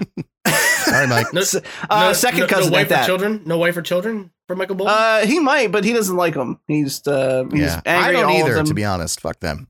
I don't know anything about him. uh, I actually only brought this up because I love the Keanu Reeves movie at this point in my life. Like I didn't so much when it first came out, but now I if I I watched it again like six months ago. I I gotta thought it was watch it fucking- again. I've been meaning to. Um, it, it holds up. Yeah, it, th- it's I remember surprising. the yeah. dynamic between Keanu Reeves and um, LaBeouf is pretty good. Uh, yeah. Yeah. I'm gonna watch that. I'm gonna watch Yeah. that again. It's amazing to watch like back then because even back then the booth brought it. You know what I mean? I Yeah, happen to like Shia LaBeouf as Yeah, an booth. actor. He's Shia good in some stuff, but he just makes me uncomfortable most of the time. You guys need to watch You- the uh, the Tax Collector for real. Like fantastic. Yeah. It's on uh, it's on Hulu for free. Oh, you were. He, I uh, think you were telling us about this last week, right? Yeah, he brought up Tax Collector last week. Uh, whenever I think of recent Shia LaBeouf, I think of uh, Uh, Fury. the Booth. Shia the Booth, The the, Booth. tank film he was in, Fury. It was like the war movie. Fantastic. That Oh, was I didn't pretty see that. fucking. I didn't see that. oh, that's a great movie. It looks pretty good. It looks pretty good. Uh, Brad Brad Pitt, Shia LaBeouf. Sorry, the Yep. Booth. yeah, yeah, yeah, yeah, yeah, yeah, yeah. Yeah. What's his that? name? There's, there's a bunch of people in that, right? What's his name that played uh, Frank Castle in Punisher? Uh, and also Which Shane one? in Walking Dead. I forget Uh, his name. Tom- Oh Thomas yeah, Jane? yeah, yeah, Oh, oh no, the other one. Um, yeah. the asshole. Another one. Yeah, the other, the, the, yeah, whatever. Fantastic fucking movie though. It really is. Yeah, It's a good movie. I'll check it out. But I'm, I'm, I'm, you know, I'll watch a fucking Constantine show. I mean, it's. I think that the source material uh, is really cool. It's really interesting. It's kind of basic, right? Like Demon Hunter. We've seen that a hundred million times, but uh, Yeah. when it's done right, it's done right. Um. So yeah, I'll check it out for sure. I feel Also, if it's going to be on Max, then it's probably not going to be as NBC Yeah. soap opera y drama as it normally would be. So there might actually be a cool like procedural on paranormal shit. Could be cool. Yeah. It could be like the actually interesting supernatural. Yeah. Well, I think what, what, what Every time you is talk like, shit on Supernatural, I fall more in love with you. I hate that show so it's much. so dumb. not good. it's so fucking dumb. The the enemies the enemies the the nothing or something like that, right? Like just it's oh nothing. Probably. non like non-existence is the enemy. Like that's what most millennials long for. Like scare Yeah. us. Fuck you. I pretended Um, to like the first season a couple years ago for a girl I was dating, and I just wasn't actually paying attention to any of it, so I don't remember anything that happened in it. That's nice. You don't remember uh, Jensen Ackles or Jared? Was it Pale- Padecki? Pilecki? I don't know. Oh, square Uh, face and triangle face? Not particularly, no. Um, I think the show works if they if they decide to go totally like way more serious with it. Obviously, like one of the biggest problems with comic a lot of comic book uh shows is that they're also weekly episodic melodrama. Like nothing matters when the episode ends. One thing that's been nice is the consistency with WandaVision. Uh, is that ev- like everything carries weight and it carries over to the next week and allows them to Yeah. build tension and, and you know we'll, we'll get into it with this week's episode but it's way easier to have those big payoffs and have those emotional moments in a show when it's not like wrapped up with a nice neat little bow at the end of every week you know what i mean like yeah. yeah. like like Grey's Anatomy may have one or two fucking slam dunks, but it was on for like 23 fucking years or some shit. Yeah, it was on for quite a while. It's still No, no. Uh, on, isn't it? Isn't it still going? Is it still What airing? a fucking I, nightmare. My god, I wouldn't be surprised if it was still airing. Yeah. You're going to be putting your kids through college and it's still going to be on the fucking. Yeah, half of them are collecting Medicare, like the fucking cast and crew. Like it's ridiculous. Yeah. Well, they, they- I think it just takes place at a nursing home that they're all patients in now. Yeah. and, it's, and it's about like the it's about like the the new the new young fresh faced orderlies Yeah. and shit. Yeah, this week's uh, drama is who's going to get the last catheter that Yeah. we have available. in Gray actually died and they dissected her live for the last episode, I think. Something like that. nice. Yeah. Nice. If not, they should. All right, so I made I made a boo boo, guys. I I should have put this next piece of news right up against the Tim Burton or not Tim Burton news. I already fucking ruined it. The Danny Elfman news because we're talking about people from the '90s who have perpetually degraded physically and now look like they're all just gonna hang out in the pedophile ring. And that brings me to Tim Burton. Since I fucked it Tim, up. Tim Burton's always looked like one of his clay, his own claymation characters. Is the Yeah. Yes. thing. Yeah, So, like- and like and like a hastily crafted one, like not Yeah. well put together, Uh, pockmarked faces. but the, but no one compares to Elfman when it comes to being like a specter. The Like, worst. yeah, yeah. Like if, if you were if you were a public tra- if you were a public transit and like Tim Burton got on, you'd be like, oh shit, he looks horrible in person, but I'm gonna get an autograph. If Danny Elfman got on like a public transit train with you, you'd be like, who is that ghoul leering at me? And how does he how does he how does he not blink? Why is he, he hasn't blinked yet? It's been like ten minutes. How is he simultaneously looking at me and Yeah. at the door? I don't understand. Uh, this is weird news, and I it sounds bad to be honest. Tim Burton is apparently going to make a live action Netflix series that follows Wednesday Addams Yep. as she solves spooky mysteries. Cast Aubrey Plaza and you got my money. Aubrey Plaza, you got my fucking money. I was gonna Just say cast a grown up Christina Ricci. Like, exactly. Yeah, I was gonna say. if it's- super- Uh, I mean, yeah, yeah. Have you guys seen Black Snake Moan? oh, Yes. absolutely. I've Oh. seen Black Snake Moan. Oh Fucking my great God. movie. Oh I've my seen god. it, Yeah. and then I've seen it, if you know what I mean. Yeah. Fuck, it's been a while. I gotta watch that one too. We're bringing up a lot of good good flicks tonight. Mhm. But I don't. If, if Christina Ricci's not in it, I don't give a shit. Like I honestly, I I'm just not don't know why you up. wouldn't use her. Yeah. Like, why? She's an adult now. Why Is she wouldn't is she gonna come? Well, I mean, they're probably gonna try to do like what they did with Sabrina, right? Have it be like a young, fresh. but, Oh, you're actually right. They does say adolescent. yeah. I'm bad. Um, Yeah. Bad. but but that's not what that's not what the people want. Right. We all want Christina. I, I don't I don't want to watch a 16 year old girl solve mysteries. Plus, Well, watch- Christina Ricci probably still looks younger than the 16 year old that they're gonna hire. My God, she's just hasn't aged. It's like yeah, she, she is in it. Yeah, she is a four alarm fire. or I don't know what uh, demonic entity she made a fucking pact with, but time has been very kind. Yeah, probably probably Bagul, right? Where you sacrifice children. Yeah.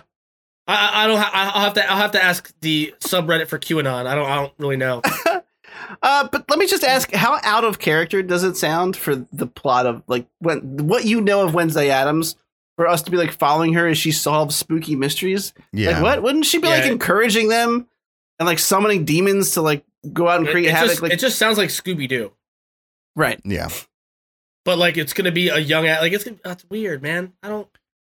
I'd rather. I'd rather watch a sexy, full grown Velma solve mysteries. Oh, oh, Ooh. absolutely. God, Uh-huh. we're Oh, just, boys, we're, we're just summons the Cummins tonight, aren't we? Jesus Christ. Fan fanfic. What do you think we draw the pentagram with, boys?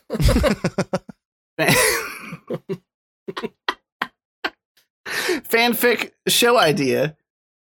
Grown up Velma, grown up Christina Ricci. And they just and then make just out go the entire down on time? each other. Wednesday, yeah, yeah. The mystery, the mystery is who's gonna come first. Uh, no, mystery solved by me in the first thirty seconds of the first episode. I come first.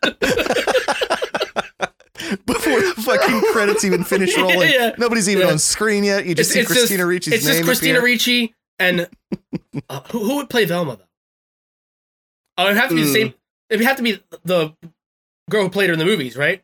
She was on uh, Freaks and Geeks. Total, Yeah, total she's- absolute, she's- absolute gem. Yeah, then she looked great. I'm not so sure she She, does. she was the love interest in. Grandma's Boy too. Yeah, but that's a 20 year old movie. That's Oh God, oh God, it Can't we is. just Fuck. use the same generic female actresses we throw at every role and just use like Scarlett Johansson, like whatever, I- dye her hair no, black? no, no. I mean, that's who they'd hire. Scar- Scarlett Johansson's letting that, that Colin dude from from SNL banger. She she goes down a couple rings. Is she? Yeah, yeah. Oh, right. If you let an SNL cast member come inside you, I'm not attracted to you anymore. Doesn't matter who you are or who the cast Yeah, member is. Sorry. doesn't matter. Immediate Sorry. Ari- Ariana Grande. But also, like to name yourself Grande and be the tiniest little piece of shit in the world. Like, um, imagine, imagine the arrogance. False advertisement on two levels. One, you're white. You're real white. Also, you're real tiny, and your last name's Grande. You're a large piece But- of shit, though. But she has For- big for- dreams, Scott. Yeah, you're missing the point, Scott. Yeah, bro, come on. Uh, I'm going to read the synopsis for this just because I want to punish myself more. The upcoming eight episode series is a sleuthing, supernaturally infused mystery charting Wednesday's years as a student at the peculiar Nevermore Academy. Oh, so inventive. It's named after the Raven story. Wednesday's attempts to master her emerging psychic ability thwart Oh, a monstrous killing spree that has terrorized the local town and solve the supernatural mystery that embroiled her parents 25 years ago, all while navigating her new and very tangled relationships as a strange 25 diverse years ago. student body. How old I are don't. Patricia and, and Gomez supposed to be when they have Wednesday? I don't know. Yeah, and, how they is she also still an said, adolescent? Yeah. Yeah, It I was just going to say, they said years ago. adolescent, and then that says. I guess it could have happened before she was born, though. Yeah, but but they're just doing what they did with that fucking with with fucking Archie now, right? With that that fucking they made that a dumb murder mystery show. Or, Like they took Archie comics, they made it like Riverdale, whatever the fuck it is. They did? What? That's a thing? They did, yeah, they did. Yeah. Oh, God. but, it, it's like it's like a weird like like God, like Twilight esque murder mystery. Yeah. I didn't watch any of it, but there's like No, crazy. no. It's only Riverdale in name, and that's about it. yeah. I just It's think not- that the, it's like Tim Burton. Just like I, I- I think that like a lot of these big name directors and writers are seeing that like the future is television shows. Like people are kind of shying away from movies, like we talk about every other week on the show. Mhm. And he probably just wants to cash in on it. Uh, and he's using a very old IP to uh, try to, I guess, jumpstart. I think it's going to be. I think it's going to be embarrassing to watch. I- I hope I'm wrong. I like Tim Burton. I do, even though he's corny. I do like his movies most of the time. Uh, but I don't know. I don't have much faith in this. I got to say. I'm sorry, guys. I, I'm about to I'm about to not only pontificate, but there's gonna be a lot of verbal diarrhea. Okay. Uh, get your wet naps ready. Dab I'm my ready. chin as if I am I am Jack Osbourne. All right, hang on. Wait, Uh, wait. All right, go ahead. I'm ready for it. Oh God. um. You threw him off. I Yeah. love that I just derailed you with that. Come on, I just got I just got to cover my eyes. I don't want pink eye. To, I don't think that's how it works. um. All right. Um. Two things. One, the reason movies are flops nowadays is because they keep recycling the same exact dog shit for on a ten year cycle. There's True. almost no, there's almost no original screenplays. The ones that are are small indie films. They have their cult followings. They don't make nearly enough to be greenlit for you know for those directors to get be greenlit for the next project for these big studio films because it's all tentpole MCU clones, right? Everyone has that that shared universe that they want to they want to build, and if you don't have that kind of model set in place, you're not a priority at this point. If you can't build an expanded universe, we can have like eight different movies take place. Uh, it's there's just not enough money there to compete with what they what they believe the bar is now. The issue Right. is if we're doing going to do the same thing with television, it's going to become the same fucking thing. If you're going to recycle the same franchises that have been dead for a reason or not even breathe new life for them, just appropriate the property to do something completely ridiculous with. Like this sounds like a mix of Scooby Doo and Riverdale. It sounds ridiculous. Wednesday, Wednesday. Addams wouldn't give a fuck about solving mysteries. She wouldn't Nope. like. She wouldn't. She, she has powers in this. Fuck you. The Addams Family didn't have powers. They were just morbid weirdos. Right. Like like. what- What's next? Is Grandpa from the Munsters gonna fucking fly? If you don't know what that is, it's an old reference. I'm sorry, I'm ancient. I'm, I'm a mummy fart. Fuck you. That's Uh, more ancient than you, though. You're going. You're going yeah, back, yeah, back, back. Yeah, but. I, I had Nick at Night, as a kid. You know what I mean? Like, but Yeah. it's. But that's the thing. Like Tim Burton's been doing the same thing for a while now. Like he he rebooted Dark Shadows as a feature film. It was one of his better movies recently, but it might help if he didn't put Johnny Depp and everything. If he had a range of actors, a range of of of stories to tell. Like, a, like it it feels like it's, Yeah. all, it's all just the same thing. It's like Dark Shadows is essentially the Addams family, is essentially the Munsters. It's it's all just Yeah. Yeah. I don't No, know. I man. 100 percent agree. He he keeps pulling from the same the Yeah. pool of talent that he's come to know and be comfortable with, and he keeps pulling from the same like tinge of weird that he's become comfortable with. He's he's got And- no range as like a director. He makes like the same shit over Yeah, and over. and- It's It's basically and- like a socially shunned sort of weirdo eventually shows their worth in the community, then accepts them and overcomes the issue together. Yeah. That's like every fucking Tim Burton movie. The the Right. biggest crime to me is that the closest thing we're gonna get to a Tim Burton horror movie is Sweeney Todd. And that to me is- a Oh, great no. movie though. I'd love No, that no, no, movie. no, no, no, no. It's it's a fine movie. I'm not I'm not I'm not here to shit on Sweeney Todd. But I'm saying is Tim Burton, it, the gore he implemented in that movie. Imagine what he would do if he had a real horror movie. He has chops into a different genre, and that's Yeah. that's the biggest curse of his career. Like kind of the same thing with Quentin Tarantino. Now he's kind of fallen down the spaghetti western hole where he even makes modern day films have that same vibe to them. Uh, it's Yeah, just- Once it's Upon a Time did not do it for me. I mean, it was it was good, but it was just like shitty Pulp Fiction, right? Like, Yeah, yeah, yeah, Right. exactly. I mean, it, like, it's- it's- it was the same old song and dance. It's totally, it's totally the same thing. As I have prettier actors in this one. Is all Yeah. it really is. I got these two smoke shows, like, and and this female smoke show. Let's see if they fuck. yeah, It's really, uh, yeah. I, I thought like Django was really great. Not that we're talking about Tarantino, but I uh, thought we Django can- was We great. can we can I rabbit hole. thought Hateful Eight was excellent, and then Once Upon a Time really felt like a huge step back. I feel like prior to Django, like a lot of his stuff, even Kill Bill, like I love, I still love Kill Bill, but like it's not a, it's not masterfully created like Django is. Like Django, he really fucking hit the top shelf with. Yeah, I think Django's his really best good. movie. He's never gonna top Django. Absolutely, it's not only his best movie; it's just one of the best movies. Period. It's it's fucking excellent. I watch it twice a year. It just gets Oh, better shit. every time you watch it. It Uh, really Twice does a that. year. It, it like it, no, it really like everything. It's it's phenomenal. There's not a The bu- the- fucking like ounce of fat on that movie. Mm. Every scene that's in that movie needs to be there, and it's like three hours long. It's not even Yeah. like it's succinct. Like it's a long movie, and it never loses its steam. it's horrifying for so many reasons throughout, but the gore factor doesn't get tripped to eleven until the last ten minutes of the movie, Yeah. and then it's payoff after payoff for that entire like like almost everyone you watch him kill, you're like, oh, that guy was a piece of shit. yeah. There's like there's Yeah. so much there's so much oh, but like I, I, dig- I digress though. The pro- the problem is um TV is the new medium because it allows for long longer term storytelling. It allows for you to stretch something out, tell tell a more c- intricate story, develop these characters further, and give us a reason to care. Give us new experiences with characters we might n- otherwise have never gotten, like WandaVision. We never would have had a reason to give a fuck about the Vision or Wanda as these kind of like third tier tertiary characters Yeah. in a major tentpole film. But when you give them their own story, even even if it has the same budget as a movie, the fact you stretched it out over this amount of time, it you know what I mean. It's a whole different vibe. There's so many. Yeah. Right. Who who would have thought that, that- that we would care about even the, the D-list characters in WandaVision as much as we do? But they're ha- they are given proper screen time to be flushed out. They, we know their inner their idiosyncrasies, their quirks. We like Yeah. them for who they are. You're Uh, 100% correct because I never liked Vision. I thought he was a Boy Scout. Yeah. I thought he was boring, and he is Yeah, by 'cause- 'cause far my favorite character. He had a on few good WandaVision. throwaway lines, but there was nothing. There was a, he wasn't a character that you connected with emotionally until this. Yeah. Right. That, that- that's the good thing about TV is it gives you a chance to stretch it out. Yeah. For, for back for a lack of better word, like I know that sounds like that sounds kind of gross because you know, uh, because you know, yeah, because you know Yeah. buttholes. Uh, but uh, but but even even look even looking at, at like a show like and again it is a very shallow show, but look at what they did with Lethal Weapon.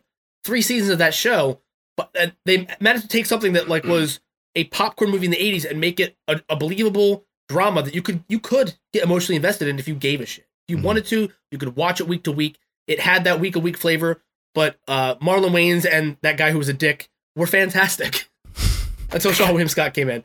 Uh, and the thing is, you you can breathe new life into old series. That proved it. There's been a plethora of other shows that have proved it over time, but this seems like it's following the Riverdale formula, which is the most shallow, vapid teen drama. Twilight. Am I gonna bang the vampire or the werewolf nonsense? And the answer is, no matter who you bang, you're gonna get an STD. That vampire's got some kind of blood disease. He's been fucking for 200 years. yeah. That werewolf's gonna have parasites. You're gonna get ringworm in your Oh, pussy. yeah. You're gonna get ringworm in that pussy. Oh, Enjoy Oh, it. No, I'm good. I'm good with that. Uh, basically, our, I can sum up all of our thoughts here with we'd rather see Velma Wednesday Addams Rule 34 than we would watch this show. 100%. Yeah. And with that, I'm, we'll gonna, I'm, gonna. I'm actually I'm actually gonna watch that the second we're done the podcast. Oh, absolutely. oh yeah. no, I want to see it in your eyes. I want to see the reflection in your eyes. I'm give it gonna give it a 21 rope salute for our 21st episode. I don't I don't need that because the next thing we're to talk about will do it for me. Next up we have Disney's Cruella trailer. Look, let me put this on Front Street. We don't need this movie. And I I, I don't know what this weird thing is where think about the concept before we even talk about the merits of the trailer cuz it doesn't have a lot.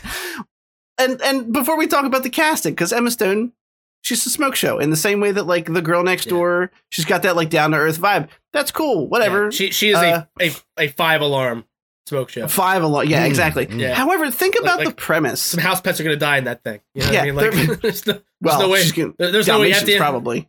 no way yeah, no way the fire department's getting all of them out of the house. Think about the premise, like Maleficent, right? They made a movie to it, these movies like try to humanize these villains, but Mhm. we're talking about a woman who murders fucking dogs to make coats, and they're gonna humanize her. I don't give a fuck what she's been through. She kills Dalmatians to make fucking coats. Like, I t- to me, how they possibly like pitch this in a fucking room and someone said let's humanize cruella de vil such a hilariously like villain name that they just were like what should we call her? Put cruel in the fucking name. Like boom yeah, she's and mean. She's evil, And but she's also yeah. the devil. yeah cruella de vil. And someone was like oh rounds on that guy. He fucking he, he this guy fucks cruella de vil. I look okay yes. Did I, did i see this trailer? Did i immediately go six to midnight? Of course i did emma stone's a smoke show she's Yeah. looking weird Why, why is it even hotter when her makeup's running down her face? What what's wrong with that? I know. No, well, you know God, exactly yeah. why. You both know exactly why. it looks like it looks like she's channeling the, like the trailer should crazy have just been like the Disney Joker. logo, just like gat gat gat gat gat gat.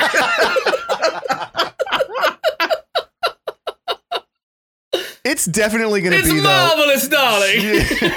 It's it's definitely going to be that she doesn't actually skin the dogs. She just like keeps them in their cages all day. That's and then still in not the okay. end, it's oh, it's not. But in the end, she's going to free them because they realize they have a common goal or something. They're gonna change the whole fucking script. I still want to see it. Like I love Emma Stone Yeah. beyond the fact that she just looks excellent. She's a fucking wonderful actress. Like really, there, there's a lot of I, I hate people who are like, you tell them about a movie and they go, well, who's in it? It's almost like what, what does it fucking matter? Like just the, the the script should be what interests you, not the people who are in it. But there are a couple actors out there that are so fucking good at acting that I just enjoy watching them act. And she's one of them.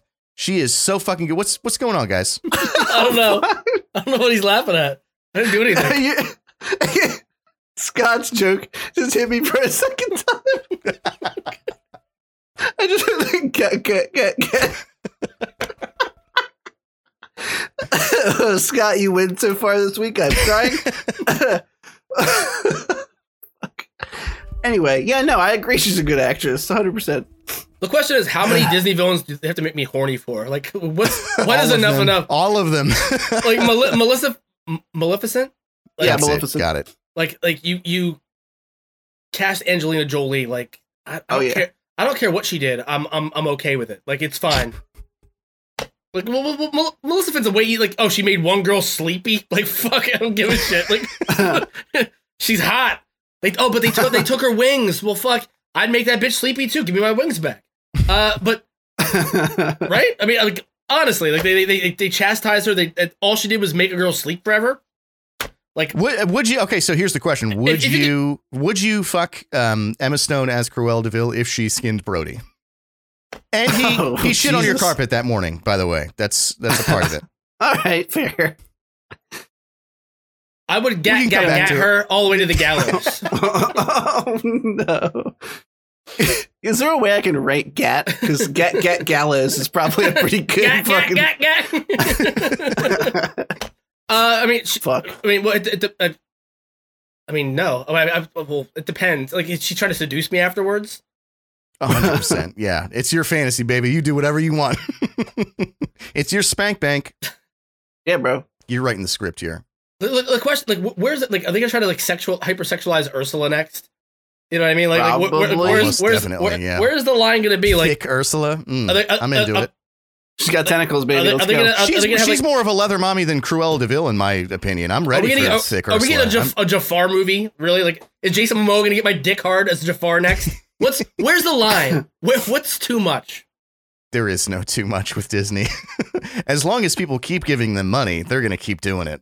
Like, what Right. other what other villains can they possibly do? Like, like I mean, obviously Ursula. Uh, are they gonna keep it female? The future's female, right?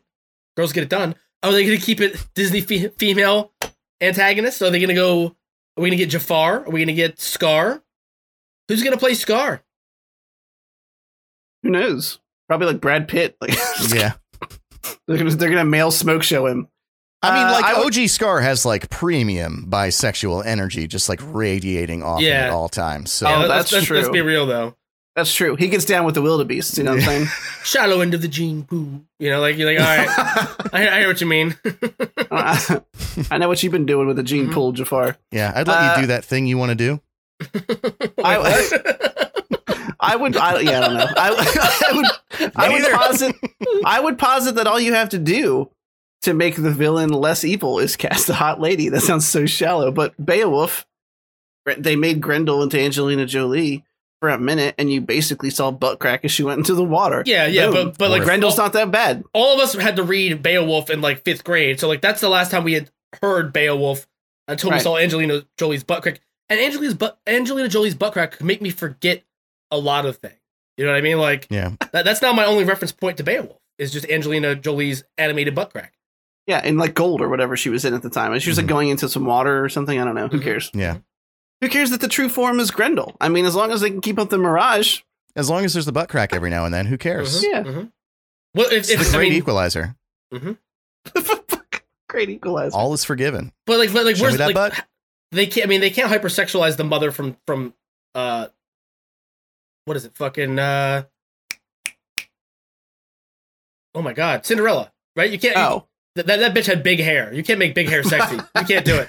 She had that giant. She had that giant speedboat on her fucking head. Remember that thing? The giant like yeah, top. Oh god, it was awful. yeah. Uh, you yeah. you have you have the old the old witch from Snow White, but I think they already did a Snow White in the Huntsman movie, didn't they? With Yeah. like They did, and with it Char- was Charlize Theron. God awful. Charlize Yeah, Theron. Chris. Hemsworth. They did And- two of them, I think, didn't they? Pretty sure. Yeah. Yeah. They did. They, so they made one, and then they made another one after that. And like that was good. Let's do that again. Yeah, Hemsworth was like, "What can I do to stretch my uh my great acting skills in between all the Avengers films?" And pff, fuck yeah. it. What do I Huntsman, do before bro. I have to cut this fucking hair off? I can I can just play Thor with no hammer. Let's just do that. Um. Okay. I, I'm gonna unless you guys have thoughts on the Cruella trailer, I'm going to skip the next piece of news because it's not super important. And I've realized that we have not only a couple BlizzCon announcements to talk about, but we also have uh, Young Rock, WandaVision, and Grand Budapest Hotel.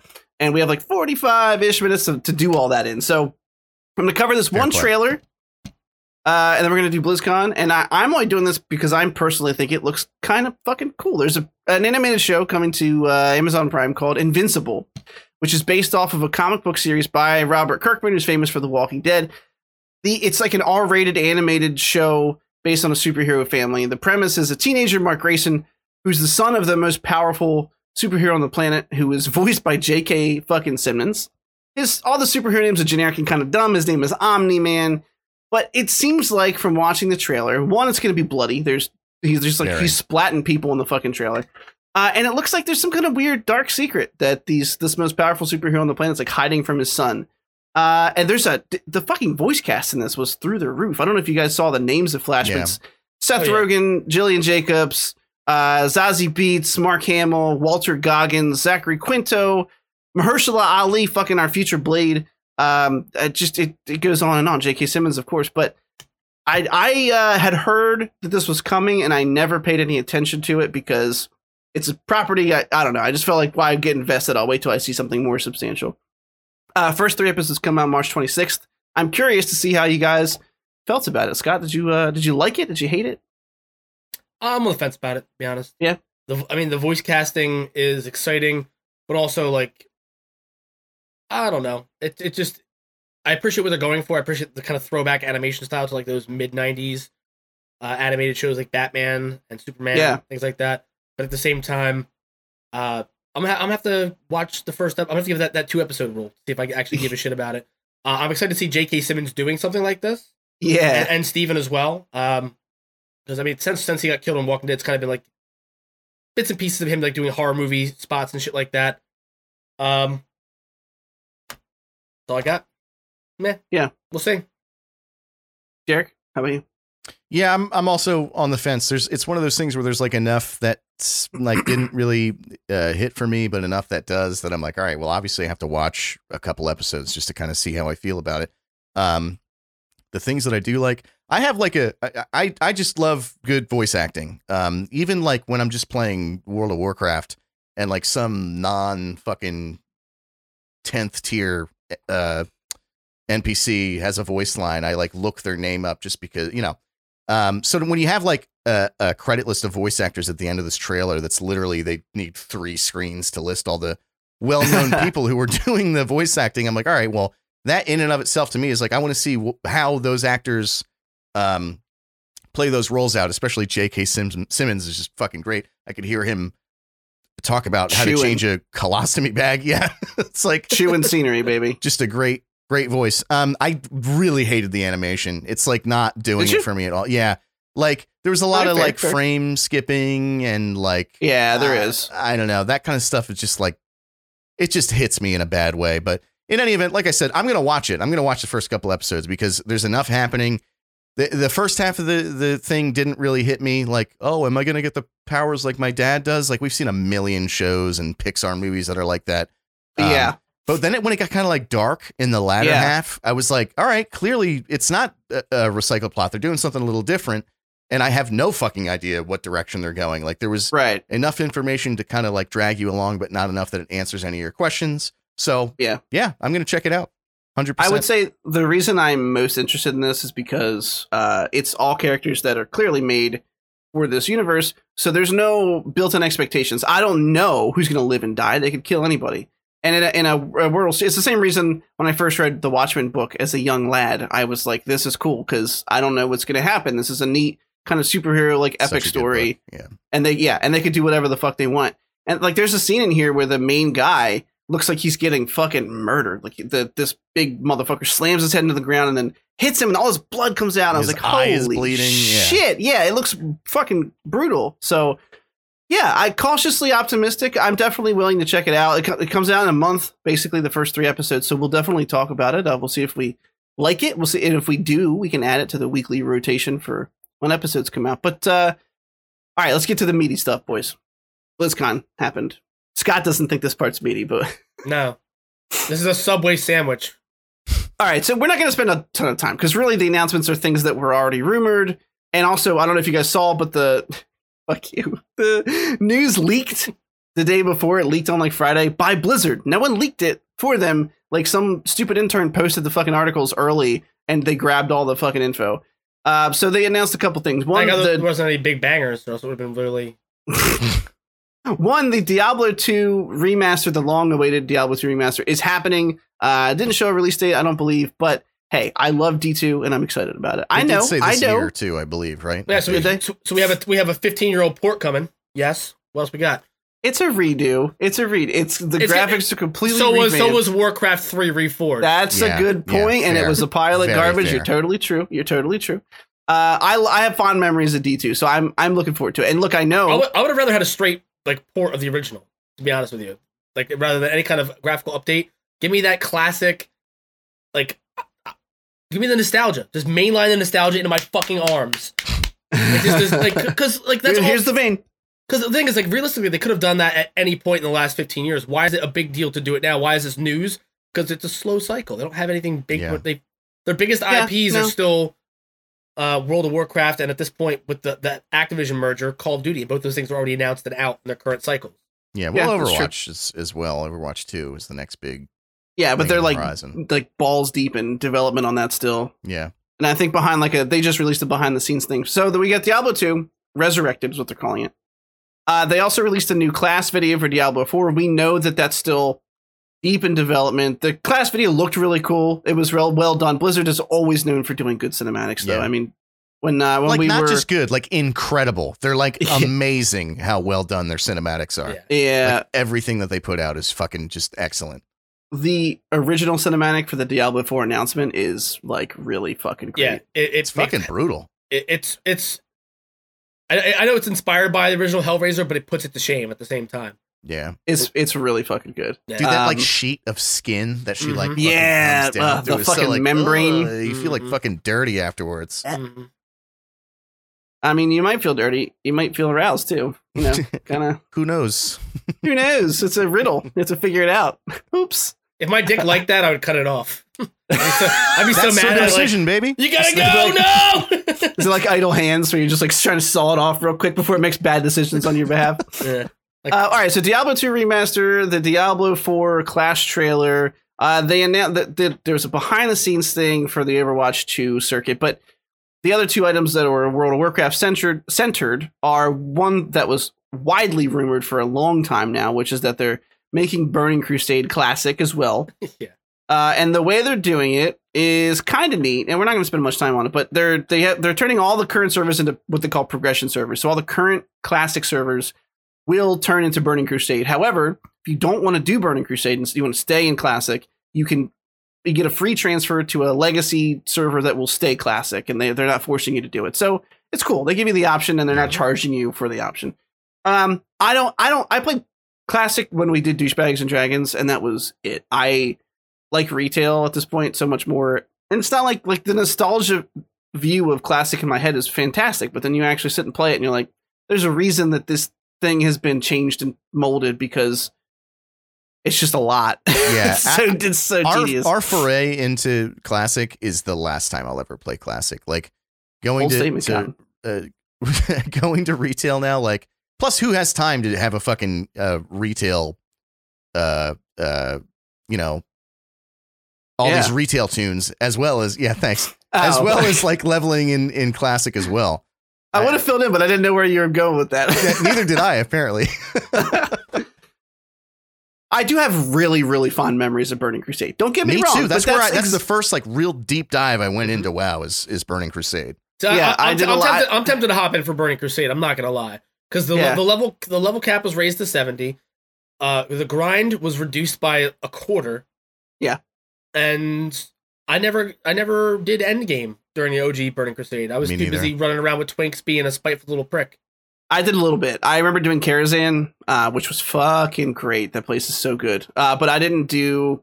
I think I stopped at like Serp. There's like Serpentshrine Cavern and then Black Temple, and I don't think I did those two uh, with a full raid group. But a lot of fond memories from that. I mean, I, I hit 60 the night Burning Crusade came out. I remember like my friends literally waiting on me to hit 60 so we could go to GameStop at midnight and pick up our copies of fucking BC. Uh, it was uh, you know, a good time. And the kind of the cool thing here is like if you want to play it, it's there, but they're not asking for more money. If you have a Yeah. sub to WoW, you get to play it for free. So It's, while I mean, it's not the most it's, at least, it's at least they can do it for like fourteen dollars a month. You know what I mean? Yeah. Like, well, yeah, it's true. It is it is kind of a steep sub for an MMO still. Like when almost all of them are free to play at this point. Yeah. Uh, I think that I think WoW and like Final Fantasy are like the only two that still actually have a monthly sub. Um, but yeah, I mean, I'll probably check it out because I probably will. I mean, I had a lot of fond memories of it. Shattrath City was like this giant, like kind of orange brown turd, but it was really cool at the same time. You know what I mean? No, I Um, and agree. then- like that is that is my mo- like I, I played um you know vanilla like when it released. Like I never owned it, but I had a couple friends who had it, and I would play characters whenever I was over their house, but never like you know anything extensive. The first time I really you know had an unhealthy obsession with World of Warcraft was Burning Crusade. With I made a Blood Elf Paladin. Dude, I loved it. I mean, it was, I, I, but I never got to Endgame. I'm the same as same as you, Scoot. In that time, I've actually never been in Endgame in any of the expansions, which is why I'm like fucking sticking with it this time uh, which I'm almost there, by the way. But um, now, I mean, the amount of time that it took, like, I, it, uh, it was reduced by a quarter. I get that, but it's still what three or four times as long as it takes now. More than, I mean, I just don't have that Yeah. oh time yeah, to like have a, a character in retail now, multiple characters in retail, and play, uh, uh, you know, a Burning Crusade one as well. Yeah. Um, it's I just I, I literally don't have the time in the day to do it. Otherwise, I would.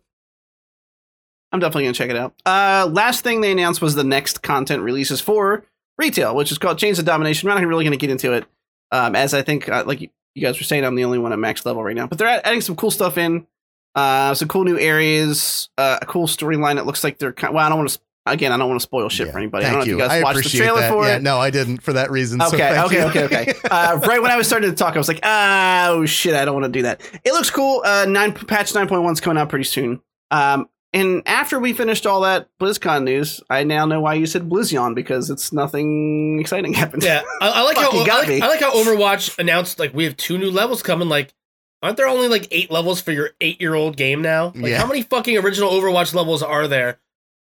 Like, That's why when I hear people talk about Overwatch, I'm like, I don't, I don't have any. I played it when it came out. I uh, have it's like don't zero wrong, interest to it, go don't back. wrong, it's fun, but it's fun for like small periods of. I, I could Yeah, imagine. yeah. Could never do it consistently. I'm with you. Like Yeah, when you, when you give it a break for a couple months and go back, those like ten matches, you're having like the time of your fucking life. Yeah. it's Woo, so I'm good. But it's but And it's an arc, it's an arcade game, right? Because like Yeah. like you get credit for a kill even if you only did uh, one hit of damage on somebody.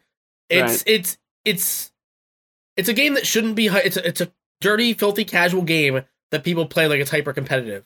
They have all Yeah. these like all these meta like squads and all that. Like it's Yeah.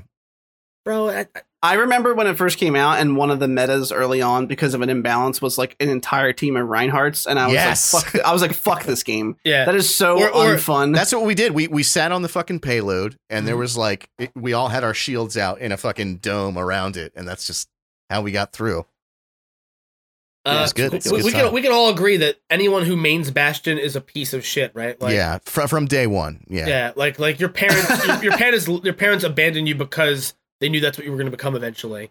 It's just it's, Yeah. it's it's not a happy coincidence that that's your main. Oh, you have no. no. family that loves you. I feel or- like they capture flies and then tear their wings off yeah, yeah, yeah. and sort of like clap as they just Mhm. sort of dance around. It's nightmarish. They're the Okay, kind of people or- that or- are happy that Jack Black is being cast as Claptrap. And Yeah, people, people right. who main Bastion follow women around the mall or like around like public places just to watch them get nervous when they realize Yeah. they're being followed. Oh, no. I'm Yeah, not. If you no, main Bastion, go fuck yourself. Get off. Don't Mhm. listen to this show anymore. You're out. Yeah. Yeah, we will add you to the group of uh, weebs and Yeah, whoever else we furries offended and along the way. people Yeah. people who main Bastion jerk off to the scene where Artax drowns in the swamps of sadness in the Neverending Oh. story. Oh no. Uh, okay, main topic time. Do you All have right, to pee pee? I, I got to do it. I got to. Yep. Okay, that's fine. Last That's one. fine. That's fine. Well, he We didn't see he it- didn't see Young Rock, right? He didn't see Young Rock. We could just start if you want. I mean, I'm we can chill. We, we haven't chilled yet. I, I I'll say we'll chill and then we'll start if he, even if he's not back. Yeah, that works. Uh, do, do you want to go first? Do you want me to go first? No, you can go ahead. I trust you. All right, all right. You trust me. I, I like that. Yeah. Hold my hand. You can find us on Twitter at the Schmeg Nerd. You can tweet at us all the live long day. Please tweet at us. We don't get any fucking tweets, boys. We want some questions. I want some comments. I want some corrections. If you have a question for us, you can ask us, uh, tagging us with the hashtag AskTCN. If you have a correction, hashtag FuckTCN. Um, you can, you know, tell us how wrong we are. You can tell us how handsome you think Derek and Scott are. You can do any of those things and all of the above. What? Where else can they find us at? Uh, you can also Photoshop different fluids running down Jack Osbourne's chin and tweet it at us. You should Uh, do that. Yeah, actually, hashtag. God, what? There's, there's got to be a, a good hashtag for that. Uh, I'll have to think about it. Yeah. Where else can they find us besides Twitter, Scott? Uh, you can find us on Facebook. We are the Cynical Nerd on Facebook. You can find us on. That, that's, I mean, obviously Spotify. Yeah, I mean, Apple. Spotify. If you're listening to this, I don't know why I'm telling you where to find us. You can also go to our website, which again, if you're already listening to us, why the fuck am I telling you this? You can also go to thecynicalnerd.com, grab our RSS feed. I'm sure eventually we'll have behind the scenes stuff posted there. Uh, the problem is it's just been really hectic right now with everybody's work schedule, and Yeah. uh, we're sorry. Sorry, not sorry. I fucking hate that phrase. I'm so sorry that I said it. Are you, can sorry? also- Are you sorry? Not sorry that you said sorry? Not sorry. I am indeed, and the hole goes infinitely down, and I don't want to trip and fall into it. Uh, we can also, if you still use email, questions at thecynicalnerd.com. Ooh, Send ooh, us a, ooh, ooh. you know. Hashtag Yak Osbourne. Y A C K Osbourne. Yeah, there you go. There you go. Uh, hashtag Yak Osbourne with all your photoshops of things dribbling down his chin. Uh, Probably finds a fucking- picture. Probably finds a picture of- him eating. Right. Let's, That makes me feel dirty just to say out loud. Okay. Um Young Rock. Why did you make me watch this? I mean, I know that you didn't, but I feel like you did because you said you were watching it, and I was like, "Well, shit, I should. I feel like I should watch the fucking thing now, see what's right. going on." So, so you didn't like it? That's what you're getting at?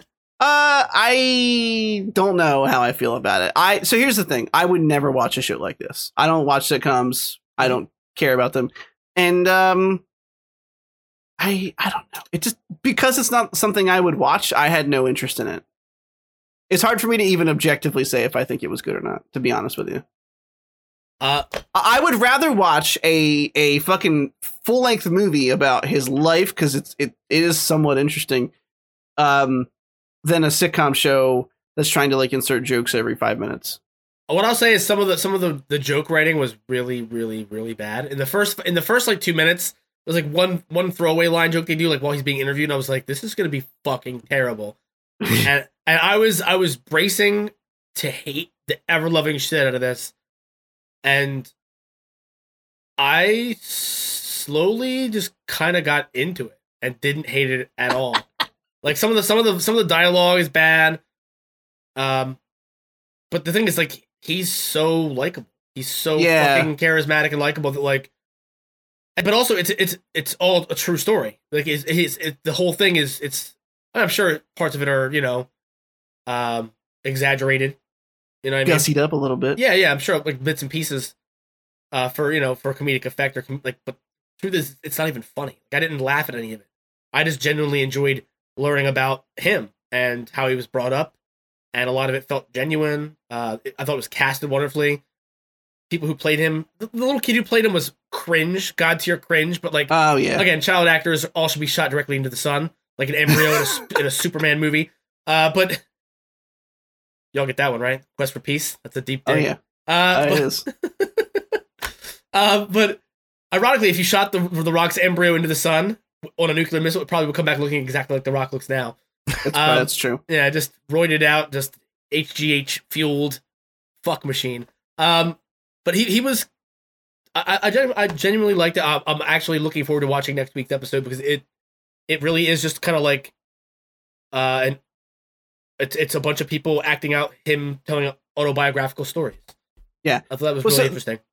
the reason that I'm on the fence about it is the reason that you liked it, which is that I yeah, I, I find his life interesting. Like the whole like where his father his father was a wrestler, kind of a hustler, and like you know he's trying you know work at the gimmick or whatever they keep reiterating throughout the show. Mhm. Uh, I just like I said, I would much rather it just be in a fucking movie format where I can see like this than have the weird setup of like the future thing in the beginning and it was so cringy and weird and bad and like Dwayne is is obviously charming we've all discussed how he's a lovely fucking human being I just it couldn't save it for me because the I that's what I'm saying like the jokes were cringy All right, not all of them but That- the decent chunk but that's that's fair. But think about how tired and exhausting the How I Met Your Mother bit was of him telling the, the, the kids the story of, of their mother. And it's first of all, Josh Radnor's a grown man, but Bob Saget's his voice twenty years later for no fucking reason. I mean, like, like, like, like, How I Met Your Mother setup was cringe worthy as hell. But over time, it built, it had these built-in inside jokes, and it had these built-in characters where, like, as much as you wanted to hate it, you, it kind of like, it kind of got you, it kind of pulled you in, and like, I, I see that happening with this already. I feel like this might only get one season, but by the end of the season, I, I know I'm, I'm, I'm probably gonna be emotionally invested. Like, it's, he's charismatic. The, the casting is well done on the Yeah. adult versions of him and people who plays parents and his uh, and even the Andre the Giant bits, I, I like. I wanted to hate them. I wanted to Yeah. so bad. I was like, like all right, like that, like that. You know, like that. It, nothing felt, nothing felt like Malcolm in the Middle to me. Nothing felt so ridiculous that I didn't believe it. Nothing felt disingenuous. It all felt like, you know, the way that you would tell a story that actually happened to you to entertain your friends. You, you, uh, you, you know, exaggerate a, a few little bits here or there yeah or, or you tell it with more energy than maybe this original story had, but it, it all felt real. I don't know. It felt, Yeah. it felt like it felt like to me like if they did this as a movie, there wouldn't be enough time to do it. The sitcom format is tired and corny, but if you can forgive that, I think there's going to be something really interesting to watch here. I think if- if you really do like The Rock and you're interested in hearing about his life, yeah I think it's going to be an honest portrayal and like an honest window into his upbringing and who he is as a person. And that that to me is it's it's weird to do in this format, but it's also like it's fascinating to see him like show that kind of vulnerability.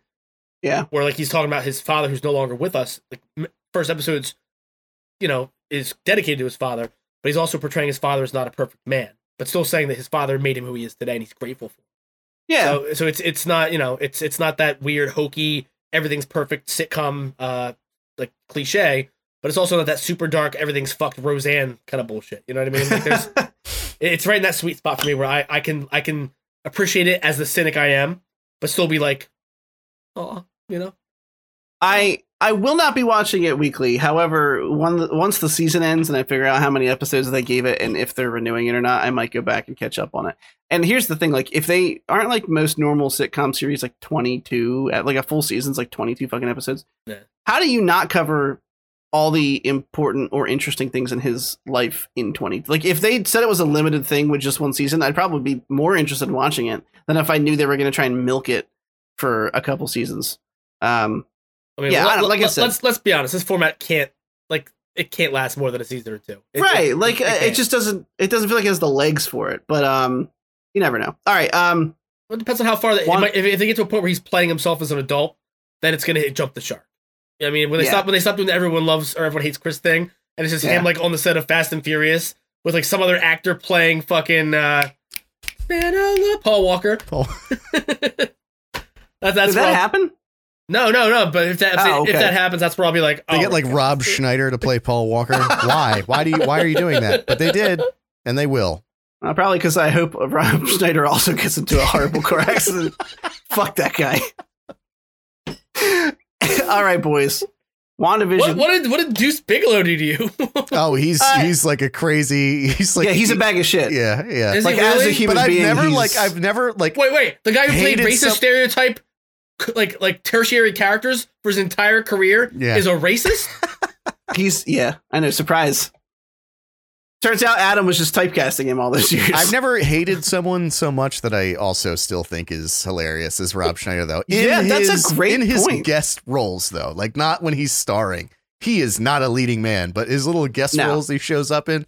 Oh my god, he kills every single one of them. Can we, can we That's talk about real quick though? Like his only movie worth mentioning that he was the star of, The Animal, where the the entire movie is he like he gets he gets in a car accident, he gets put back together all these animal parts, but he acts like a fucking dog. Oh yeah. what an acid trip! Oh my yeah, god! what a fucking terrible movie. But like Norm Macdonald steals that entire movie as the guy with the pitchfork. You remember that? Like, like hey, hey, uh, just, just a question. Like, if, if one of us had accidentally already lit our, our torch, could he maybe Oh, keep yeah, it lit? yeah. Like, I don't see why not. Good, good, uh, good. Yes. I love Norm Macdonald. He's the only comedian in the world who like goes out like trying to bomb, not bomb in a funny way, actually bomb, Yeah. and it's still hilarious every single fucking time. It makes no sense why it, it works, but it does. hmm Was it Dirty Jobs? His uh, his Dirty movie? work. Dirty work. Dirty work. Him with yeah. Artie. Back when Artie Lange had a face. It's Uh, crazy. Dirty Jobs is with fucking Mike Rowe. On, Yeah, on, yeah. Uh, you have to watch him shovel shit for a whole episode and then I mean, talk conservative. I, I know we, we've been on, we've been on that whole Bear Grizz thing for a little bit, but also Why that, can you not say his name? Hang on. Let's Bear, Bear Grills. Grizz? Bear, Grill- Bear Grylls. Grills. Grills. okay. I, I can't say his name, so I don't know it. and I, I don't care enough to remember it. What, what's the other guy? The guy, the Dirty Jobs guy? Mike uh, Rowe. Mike Rowe. Man, Mike, Mike, Ro- Mike Rowe gets paid to drink piss too, but it's accidental when he does it. true, true, true, true, true. Yeah, it's it's his uh his his crew just pissing in his fucking coke every morning. Well, well no, no, well, no, no. I was just saying because he's like always like working in a septic tank or something. No, yeah. But uh, Little- but, but what's, what's fucked up is slips uh, in. Ba- Bear Grizz grills. grills. grills. Fuck, I, I'm never Like gonna get it. like you're grilling fucking food. I'm never gonna get it because I, I was thinking like grizzly bears. I'm like, he's, he's a wild man. Uh, wow, he's so crazy. Uh, Bear Bear Grylls uh drinks piss for for sustainability, right? Like not only while out in the wild to survive, but also because if he didn't drink his own piss, he wouldn't be able to pay the bills. Because no one's gonna tune in to watch this guy drink out of a Dasani bottle on the on the fucking tundra. Uh, Unless whereas there's Mi- in whereas it, of Mike whereas. Mike Rowe drinks drinks urine as more of it's a, it's a, a, a labor of love. It's it's, an, it's a passion for him. yeah. A piss passion. Yeah, he's, he's already got enough money. He doesn't have to do dirty jobs anymore. Some He's- might be, some might even call that a fetish. if you think about it.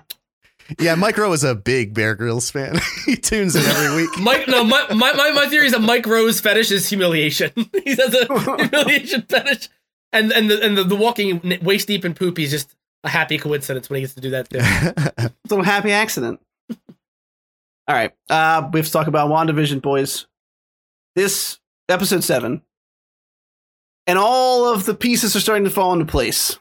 And uh, we'll do the we'll do the thing we typically do. So we got we got the confirmation that Agatha is bad. We've been calling it all season. Uh, she's Yeah, she's real, real good. shocker there. Yeah, real big shocker. Real M. Although, Night Shyamalan twist on that one. although God is Kathryn Hahn just a fucking mint, just a lovely Uh, lady. yeah, I like to re- reiterate that she has a Pixar mom butt. I'd like to double down on that statement that I made I don't this week. think it's a Pixar mom butt. I mean, it's a good butt, but Pixar mom butt is like that's the cream of the crop. You're, you're Who has a real life Pixar mom butt? Who would you say is a real nobody, life- Nobody, nobody, 'cause they're nobody does.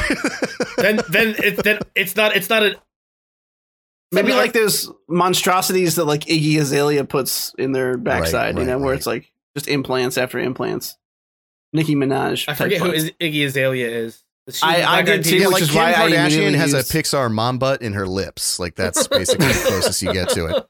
That's what she asked for, actually. Yeah. Yeah. Um, so we we found out confirmation that Ag- A- that Agnes is actually Agatha Harkness, which is what we've been talking about for a while. We get confirmation that uh, Monica Rambeau is turning into Photon. She's getting her superpowers here, which is something we've been talking about uh, for a couple of episodes. We just got a lot of the pieces falling into place um, because of last episode where the bubble expanded. Darcy Lewis is now inside. Vision wakes her up. They have like a cool little like let's try and get back to camp, but clearly Agatha is the one stopping them. Uh, and then you kind of you kind of get this story where Darcy's like, no, she might be kind of crazy and emotionally unstable right now, but you, your love is real. You should definitely go back and fix that. Uh, and we also get confirmation that Agnes or Agatha was behind uh, Pietro, aka uh, Quicksilver impersonator, Yeah. I guess, Who's, who's also up. gone. Completely just gone. Poof gone. Not in this entire episode until the very, very end. Did you what? You Mhm. watch the spoiler there at the end, Scott? Or that spoiler, the tag. Yeah, it's kind of Um, it's kind of like fucked up that they didn't have a post credit scene this entire season and then just tacked one on in episode seven. I was like, because I didn't watch. I, I I haven't been waiting for them, and then I had read on Facebook like, don't miss the post credits. I'm like, oh, kind of a dick move, honestly. like, I, I like how they left it still slightly ambiguous because we're pretty sure he's like working with Agatha. Maybe he's Mephisto or this other guy, Nightmare disguise. Maybe he's a pawn of Agatha's. Maybe he's a creation. Uh, but he comes up to to Monica and he says, Snooper's gonna snoop, which simultaneously made me go, What the fuck? But I was like, he didn't say anything overtly evil. So is he is he literally showing up like, what are you doing? What's going on? Or is I obviously the more uh I, I assume widely held belief that he's working with Agatha and trying to stop Monica from getting down there. But they still leave it just ambiguous enough that I'm like, is he gonna be evil next episode, Mhm. or are they trying to throw me for a loop? Um, because I mean, we have two is episodes left, right? Like, how many more loops could they possibly throw you for? They, right, right, They, they yeah. need to just whip their dick out and throw it on the table at this point.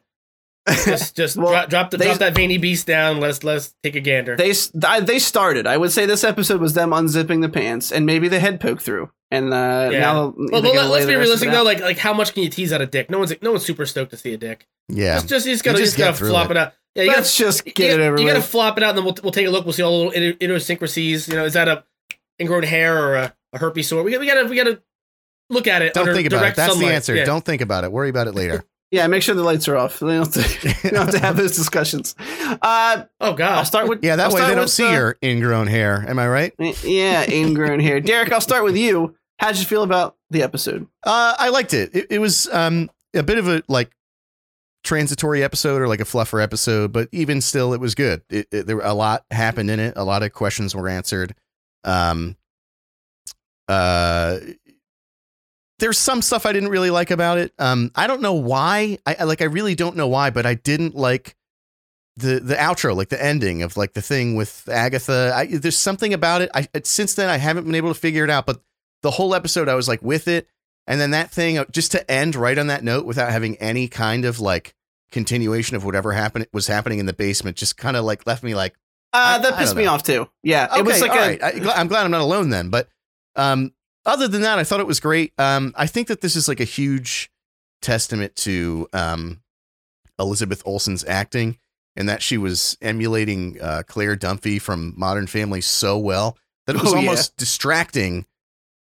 Like that that's who you were thinking of the whole time. Like you were trying to remember like Claire Dunphy's uh, mannerisms and whatnot. And she did them so well, it almost took you out of it, which isn't really a bad thing because that's clearly who she's trying to act like. You know what I mean?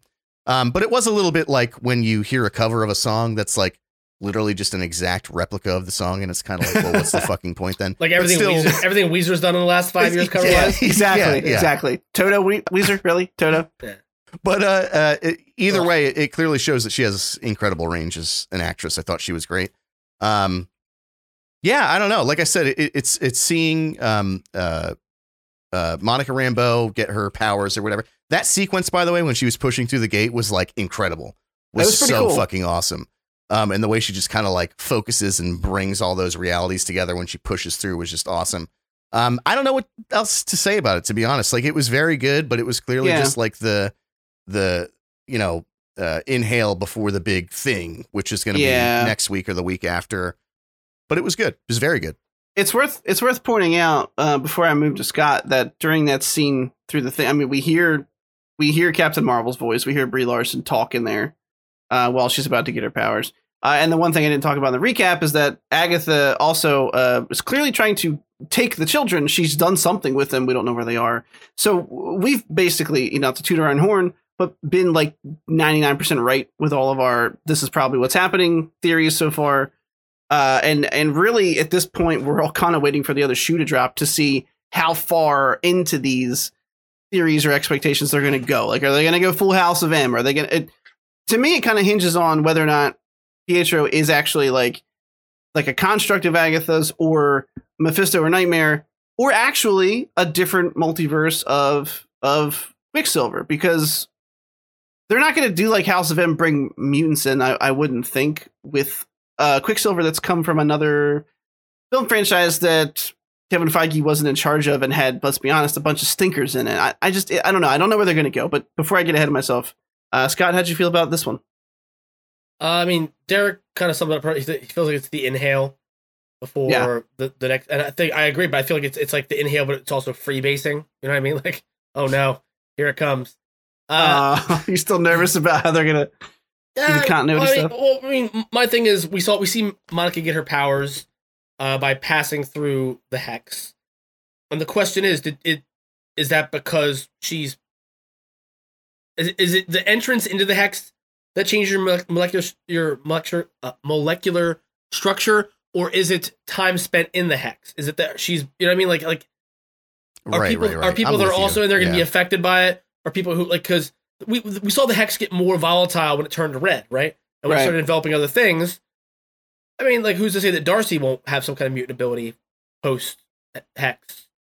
You know what I mean? Like like wh- I- wh- where's where, where's what is the deciding factor? Is it that she pushed through from the outside unwilling or like uh, against the will of the hex? That she, maybe she was stuck in that transition for long enough that it affected her genetic code more than the people who were just enveloped by it. Is it? It is. It has to be the perimeter defense that makes that mutant gene activate. It's got to be. I also don't get like what, and I, I generally I don't question stuff like this because it's so like you know at, at some point you ask questions like this and the answer is always going to be you're watching a fucking TV show. Like just just watch the TV show. But like Yeah. what is it about uh Monica that she can resist the sort of um and maybe I missed something which is specifically why I'm asking it. Why does she still have like her agency in her mind when she's in there as opposed to everybody else in there? Like I don't get Uh, well, why she the first time she didn't, right? Exactly. So it's like Yeah. not something like innate. but this this something time that she happened. So what Yeah. happened? well this time she she became powerful on her way. Like she ga- she gained her powers on the Maybe way that's in. why. Yeah, I don't know. You- Right. You, can It's see a good you- point. It's a you- good point. You Yeah. can see that when she lands, her eyes are blue. So like, I'm not sure what are, what what are her character's abilities supposed to be canonically. Uh, they're pretty similar to, to Captain Marvel. I believe it's like control energy and stuff like that. Let me look her up. She can like see while- in the le- electromagnetic uh fucking Spectrum. Right, that would make sense as we saw her her Yeah. views. Yeah. Yeah, I Um, don't know exactly either. I, I she don't can know. transform herself into any energy within the electromagnetic spectrum. Uh, among the many energy forms she has assumed and is able to control are cosmic rays, gamma rays, oh boy, X rays, ultraviolet, visible. You get the idea. Fucking okay, all so, the so, so she can literally make just make her her skin a barrier through which Wanda's. Oh, right. like the, whatever the energy is, like bounces off of her. Yeah, well, the cool part, yeah. the cool part about the energy waves is by assuming an energy form, she gains all of that energy's properties, which means that if she goes turns into a ray that's invisible to the human eye, she's invisible. Mhm. That's pretty fucking cool. Yeah, Yeah. that's actually cool. Um, the most frequent exception being visible light, and is capable of flight in all of her energy forms. Uh, she can project those energies from her body. Yeah, so it's it's kind of a little similar to Captain Marvel, but also a little a little different there. Sounds pretty cool. Yeah. Um, Um, I I gotta I gotta see how they're gonna wrap this up before I how I'm gonna feel. Like I'm I'm, Yeah. just- I'm so. Uh, it's I'm uneasy about it. Yeah. I, I can understand that. I'm a little nervous how they're going to juggle everything. I mean, I, I'm pretty sure Agatha has a partner because that basement looked like there was a summoning thing going on where there was like a book on a shelf. Yeah. I, I feel like Um, it's too soon to, to bring in Mephisto though. I feel like that's gonna be like where it gets corny to me. Maybe they just hint at it at the end, you know? Maybe. Um, Maybe it's like Agatha's doing all this with Mephisto's power, but they don't actually show him. They just reference him or something. I mean- feel like to make him like to to have do this big reveal with Agatha at the end of episode seven, and then they have two episodes left, and then they like to to somewhere within two episodes, you're like, oh, but here's the real antagonist would be like, right. ugh. So- Agatha has to be the antagonist to this. There's probably Yeah. just going to be some mention where and she's, like, she's probably trying to summon Mephisto or do it like you know what I mean. She's probably yeah, like Right. exactly. And in the like last fucking you know Yeah. forty five second shot, they show that Yeah. she was actually working for someone or trying to. yeah, she'll Yeah. she'll she'll say some throwaway line about like I'm trying to get the children for him or something. yeah, yeah. I something mean, like that. there's, there's any number of ways they could rewrite this. Like there was always that copy paste villain on Buffy the Vampire Slayer who was trying to sacrifice somebody to appease a demon, right? Or like do something along those lines. Uh, who's to say that this whole thing isn't her? I mean, if she's a servant of Mephisto, or if she's someone who wants to get his attention to maybe become a servant of Mephisto, it could be not only a story about uh, Wanda and Vision, but it could be also the origin story of her in a way, like and how she comes to work for Mephisto. Right. Um, I, I also I, I feel like just it's there's got to be you need more screen time than what we have left to really pull that back and explain that there's a, a Marvel devil and all the Yeah. like. I mean, because like you you have to show how he's I'm with you on that. You have to show how he's like affected change this entire time. You have to show how he's he's had his influence, his hand in things over the course of the entire MCU. If you want to make him a big bad at this point, and Yeah. you can't you can't do that on TV first of all because you'd have to acknowledge that he had his hand in all these other bigger events maybe that happened in the past. Because if he's the devil, he's eternal. He's been aware of this the entire time. if he's an, an if he's uh, an inhuman spirit or some kind of like other otherworldly force, he doesn't just like wait for the snap to be over and like, like my turn. You know what I mean? Like, is this like Right. he, he's he's existed long before Thanos and will just Yeah, long after. Now that all the heroes are back, I'm gonna fight you guys. Yeah, yeah, that like- really make a whole. lot yeah, of like sense. like you'd have to show you have to show like him having a hand in some horrific events uh during during uh the absence post snap and or like yeah. or even priest like like like maybe him being he's like a god of mischief in a way kind of right he's like he's like the he's not like loki but he's like uh like a, basically a monkey's paw of a character Mhm. Yeah. he like twists your wish from Yeah. from yeah so like th- there's got to there's ample opportunities they could use like someone could like summon him like clint barton could somehow try to bring back black widow and make a deal with mephisto there's Yeah. any there's any number of endless ways they could they could work him into it that's that's gonna have a bigger payoff than like the last two episodes of a disney plus series where we already Yeah. have we we barely have a stat like Wanda's right now the villain, but finding out that Agatha's been pulling strings gives us like two people for Vision to kind of contend with. Yeah. you know we're already in Sam Raimi territory. We need to dial it back a little bit. Need to get one bad guy. All right, gentlemen. I want to move on to the last thing because we're running low on time. Mhm. Uh, last but not least, we watched this week the Grand Budapest Hotel at Derek's recommendation. Um, it was a movie, and I watched it with my eyes. And I I, can always don't tell know. when Here, Chris doesn't like something because he'll just be like, "I did it." Like he's like, uh, I don't know how Scott feels about it. I have an inkling of how Scott feels about it, but here's oh, the you, thing. you know how I feel about it. you, Derek, you hyped this movie up for me, and I don't think it was intentional. I, I, I can tell you just truly love this film, and I can appreciate this film, but I did not enjoy this film How could I- you not enjoy Ralph Fiennes' fucking because, and we, you guys talked about it before, and Ralph, Ralph Fiennes is great, but we talked about it before. Wes Anderson movies just ooze pretentious. Every scene, I'm like, I feel like the director's just telling me how to make a good fucking movie. Like, knock it off. It gets so sickening. I'm like, okay, cool, I get it. Like, I don't know. I, I the movie was not what I expected. I'll give it that. The story surprised me. I thought it was going to rotate around like a like Royal Tenenbaum style, like cast of characters, just their their Yeah. strife or something, being in this enclosed space, and they they almost set it up that way with like the big hotel, and there's this cast of characters who are always here, and then we go on this this literal like you know dinner story where he's talking about how he came to own the hotel, and all right, uh, it was kind of a fun adventure. I thought the the backdrop of the war that was happening was interesting, but it didn't get super expanded upon. It just kind of like is an inconvenience when they're getting chased by law enforcement uh for the second half of the movie. I don't know. I the performances were great. The stop motion stuff is cool. It looks good, but for some reason I just I uh, I'm just not a Wes Anderson film guy and I can't fix that I, about myself. am not even particularly like I like Wes Anderson films, but I don't think that they're all masterpieces except for this one. I think it's excellent. But um, here's what before Scott goes because let's just do a let's let's just do a Derek sandwich and you guys are the bread. All right, just a sandwich, just bread of negativity squishing in on you don't me. know Scott's going to be Stop negative. I do know that. Um, what I like about it is this. I, I I think that it's it takes a very um overdone trope of like master teaches student, but master ends up learning more than student does. And I think it does it in an, a, a fucking brilliant way, in an unexpected way. You have a guy who is uh, the concierge of a hotel, um, lives very finely, um, has fine taste, yada yada. He basically gets an immigrant that's been displaced in his care. Sorry, I don't know what's going on right now. I think that this beer is giving me GERD that's making me stop. Uh, uh, I don't think my beer liked um. Grand I, I think I Budapest think you're either. welling up with um, like just all the emotional weight of Yeah. of, of and you're you, you're expecting to carry this entire review out of out of the negative, right? You're trying to drag us out of the red, and, and that's a lot. That's a lot to put on to put on your shoulders. You're like Um, Scarlett Johansson. You got red in your leisure, trying to trying to clear it out. And fuck, by the way, I hate that line. It's so Not bad. digress. It's, it's Yeah. really the worst. But anyway, I I- I just think it does it well. Um, I, I think like there's But these my red in her scenes that ledger, they you know what I mean? they paint uh they paint in a funny way like when he breaks him out of jail and he, he's like oh did you bring this whiskey or this perfume or whatever and he says no and he has this freak out and he's like what you know, what hole did you crawl out of? And he's like, actually, here's the hole I crawl, you know, crawled out of.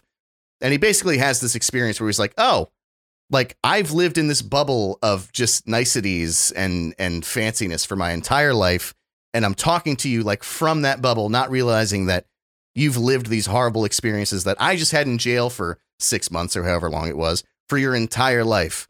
Um, and, and gives him this genuine apology. I just thought that the relationship between Gustave and Zero was excellent, and the oh lessons yeah, that I they 100 percent agree with that. learn from one another, and of course the the um, uh, cumulative scene where um, Gustave basically gets killed by the Nazis trying to defend Zero was really emotional. Uh, ultimately, ends up like learning that lesson and paying for it with his life. I thought it was excellent. I thought it's a really, really just magical fucking movie, beginning to end. I thought the set pieces were great. Um, the way all the shots were framed was excellent. Music great. Acting was great throughout. I really had. I mean, I have to give this one like a nine out of ten easily without even thinking about it. So I have one thing to interject, You motherfucker. which is which is that how could the scene of Gustave dying for him be emotional when they just say it off camera? It had I- I- no I'm weight to you. me. I'm with you Like, on that. z- He was like, "Oh, blah blah blah." Back to dinner. He was shot. I was like, Yeah, "What the fuck?" You would like. I, I thought that that was weird too. that should have been a big emotional payoff. Like that should have been. But Scott, how did you feel about the Grand Budapest Hotel? this movie helped me figure out why what it helped me figure out what I dislike about Wes Anderson films. Okay. Um they all are extremely well written. They're all cast perfectly. They're all beautifully directed. He has almost a uh, Stanley Kubrick like style like am I saying that right?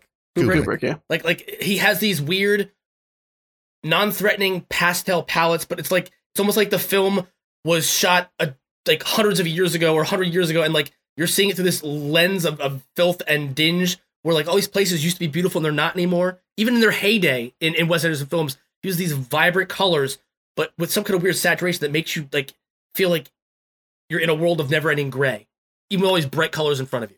Uh, it's it's also a lot of a lot of the charm, the dialogue, the stop motion. It lowers your guard, and then he breaks your fucking heart every single time. Every fucking movie, Royal Tenenbaums. The the ending of that movie is is heart wrenching. The ending of this movie is heart like you don't see it, but maybe thank fucking God you don't see it, right? Like like the life like does any Wes Anderson movie have a happy ending that you would like consider like they're I mean they're all realistic to a certain extent given how cartoonish the worlds are, I guess. They have like bittersweet endings where like some in some aspects they win, some aspects they lose. yeah, it's I, mean it's all it's all very like but it it's all it all gets me every fu- like I let my guard like every time like I'm I'm fooled into letting my guard down by like the whimsical music by the cinematography by like everything's everything has this weird otherworldly vibe to it it doesn't feel real and then you get hit with this real emotional moment that breaks your fucking heart in every single one and I think like that's the thing I, I always enjoy watching them like I loved this movie I fucking loved almost ev- Oh, almost everything about this Wow. movie Okay. Oh. All right. almost so everything. now, now All I know I owe the you an smirks. apology then. Okay. I, Now, I, now I know the smirks of Scotland. We were saying he was going to hate it. With him going, hmm, hmm, I got something for you, bitches. no, no, no. Like, like I watched the first twenty minutes of it, bef- like, like a week, a week and a half ago, before we even had this on the docket, and I was like, this fucking pretentious horse shit. And like, I sat down and I was like, I'm not even going to start over. I'm going to pick up from where I left off. And within like twenty minutes of, of where I le- had left off, twenty minutes in, it was had far surpassed my. I was like, like, we're, this isn't this isn't a fuck like this isn't a stationary story. This is like there's so much momentum here. There's so much going on. There's so much development of these characters going on. But also, it's it's such a small story with so many giant cameos, right? Like you Yeah. have so many. You're like that's that's his staple though. That's all Yeah. his movies have t- the but big names in them. The, the thing. The thing to me that was like the weirdest is that there's this is such a dark. This is a much darker story than even any of the other ones I'd seen before. So much death, but played off in a cartoonish, loony like watching Jeff Goldblum get his fingers chopped off in the door with all like with with with the That's flu- true. with the fluidity of like a Looney Tunes bit, where he's just like you know what I mean? like they act like it's a, it's a like hit like having uh Willem Dafoe stomping on the ice instead of stomping on his fingers and like he just gets shoved. It all felt like a cartoon come to life, but like you're watching these horrific things happen in in, in what's clearly supposed to be like a, a Nazi Nazi regime taking taking over a small country. Um, I- dude, it's, it's the the Looney Tunes for the violent stuff is hilarious because as soon as you said that, I imagined Jeff Goldblum in the doorway with the, with it just being dark behind him, but seeing like the little like cane that they use to grab the neck and pull him off Yeah. stage. Like that's I can totally see it that kinda, fucking it happening. Kind of had that, but also the gunfight where they're all just firing. no one's Yeah. like, they're all just firing. Like it's it's it, it bunch of Elmer Fudd's in here. his movies lull you into a false sense of security and then just break your heart. And that's that's what I dislike about. I I think it's it's just that I'm a, I'm a, I'm a, I'm a weak, pathetic little cunt. Is what it is. I'm I I I, le- I, I, I, I hate I hate so many things. I'm I'm so hardened and, and uh, like, but the, the, they get to me. They they fucking like they, they they this. If if I if I would have had to watch uh the death on screen, I probably would have cried my fucking eyes out. Because Yeah. You, you watch, No, you here's the thing. Like I did, I just watched this with Veronica like maybe a month ago. So like I didn't watch it since we announced it last week. I just happened to have just seen it. Yeah. Um, and like I just watched a couple scenes just so I was like refreshed enough to to comment on it for tonight. Yeah. Um, and even that scene, like just when he like throws the glass down and he like stands up and get in his way, I got like welled up. I'm welling up right now just thinking about it. It really is. His movies have that quality where it's like it's very fun and lighthearted, but like very, very serious things are happening throughout. Uh, even Moonrise Kingdom, which I do not like as much as most people oh, do. oh, I, I hated that one. That was unbearable. Yeah. but like really serious stuff is happening, like child abandonment, like divorce, infidelity, like, but it still has that tone where I see what you're saying, like tricks you into thinking that you're watching a like a fucking movie. cartoon or something, but you're not. Yeah. Like it's very serious subject matter. And it's very real. Like it's not even it- it's It- not like far away stuff. It's stuff that you've Yeah. encountered in your life. Yeah, Um, it's, even like Fantastic Mr. Fox is full of death and despair and people. Yeah. like, like, it's it's even his And there's a dead dog is- in every one of his movies because he said that when he was a kid, that like his dog dying was the most like impacting thing that ever. It's like the first shitty thing that ever happened to him. That's why a dog dies in every single one of his movies. You're talking about how the, how about how Willem Dafoe just threw a cat out of a 13 yeah, story that was window. fucked. Up. And then they showed it splatted on the Yeah. sidewalk. Yeah, it was Yeah. all like, Meh. it was But- just but- full on Looney Tunes splatted out on the concrete. But like when when I say that he has like a, a Kubrick kind of feel to me with certain things, it's a lot of it like it's the like it's beautiful symmetry, yeah, It's wide color- shots, long wide hallways, shots, Yeah. the the palettes he uses, the colors, they're all non-threatening, beautiful backdrops that these horrific things are happening in all the time, and it's just to me that's more unsettling. Like like Yeah. like I can I can watch a movie like like The Small Things and be like, oh, this is horrific, but still like to me like as as a cynic, it's like all right, well yeah, of course. But then when when you you see a movie with the palette presented the way it is, with the cinematography presented the way it is, all these characters with bubbly, chirpy dialogue that's so like charismatic and like you kind of like you feel like you're watching like a rom com at, at certain points, or like not not a rom com, but like a family friendly. like an adventure type, yeah. Well, yeah, like it, the whole the whole thing had like a weird like obviously the, he's on the run with for uh he's, he's accused of murder. It's serious subject matter, but it had like a really weird like I don't, I don't know, man. It felt like parts of it felt like to me like the rescuers down under. Like when he's like breaking out of prison, I'm just like, you know what I mean? Like even the stuff in prison when they had uh Harvey Keitel. That was Harvey Keitel, right? Yeah, The- I don't the- know. the He's ringleader? the guy from Taxi Driver. He's uh, Reservoir yeah. Dogs. Yeah. Yeah, yeah, Harvey Keitel. Like I, The I, I, I, I, I almost didn't recognize. Yeah, that was. Hell yeah, I almost didn't recognize him for a minute there, and uh, just, ah, dude, like that whole breakout scene, even like just the intricacies of that break, like how like overly complex it was, is so fucking pretend. It's so, it's so pretentious in the way that they shot it. And they, they showed that escape, but I found myself still like enamored by it. Like I should hate this, but I can't. Yeah. I can, I, it's I, can, really- I, I, I can hate it in hindsight, but while I'm watching it, I enjoy it. Even though I know it's it's it's like that movie. Uh, a, a girl walks home alone at night. You're like, this is all so fucking fake and premeditated, but it's so full of charm the entire time watching it that I can't dislike it until I'm done watching it. And the juxtaposition of like uh Gustave, you know, living in basically this bubble, this like fucking prison of niceties and his entire life and then going out into the world where things aren't like that at all. Yeah. And how he still retains that like prim and properness. Like Yeah. when he gets in a fight in prison and he comes back and he's got like a gash across his eye and he's like I, I don't even remember what he says, but he like jokes about it, whatever. I, I, I yeah, just think can't, was, you can't have people thinking you're a lily or something like yeah, that. yeah, yeah, What- exactly. But Yeah. like, and he's he's saying all this like hard shit through the filter of like basically a rich person, you know. Yeah. Um, Uh, I but- don't but, know. But, I, but also, he he he was uh, he was faking it the entire time. He lives in that tiny little room that Zero stays in every time he comes there. Now yeah, that was that was yeah. Gustave's room. So it's like he he lived in this place surrounded by niceties, but he was always playing a part, wasn't he? He was always he was always just as poor as Zero, essentially. But he had the luxury of pretending that he was somewhat something bigger than what he was, Yeah. and yeah. like And I think that that's really like that. wh- When it came around, is right before the scene where he dies, as he says, like to answer your previous questions, like the first conversation they ever had. Yeah, I was a lobby boy, saying like I started where you are, and in a lot of ways now I'm back where you are. You know, like uh, I've uh, lived your experience somewhat in in a, uh yeah. smaller way, but th- there's I don't know that understanding between those two characters was like fucking perfectly done to me. Yeah. It was very like show don't tell. You know what I mean? Yeah.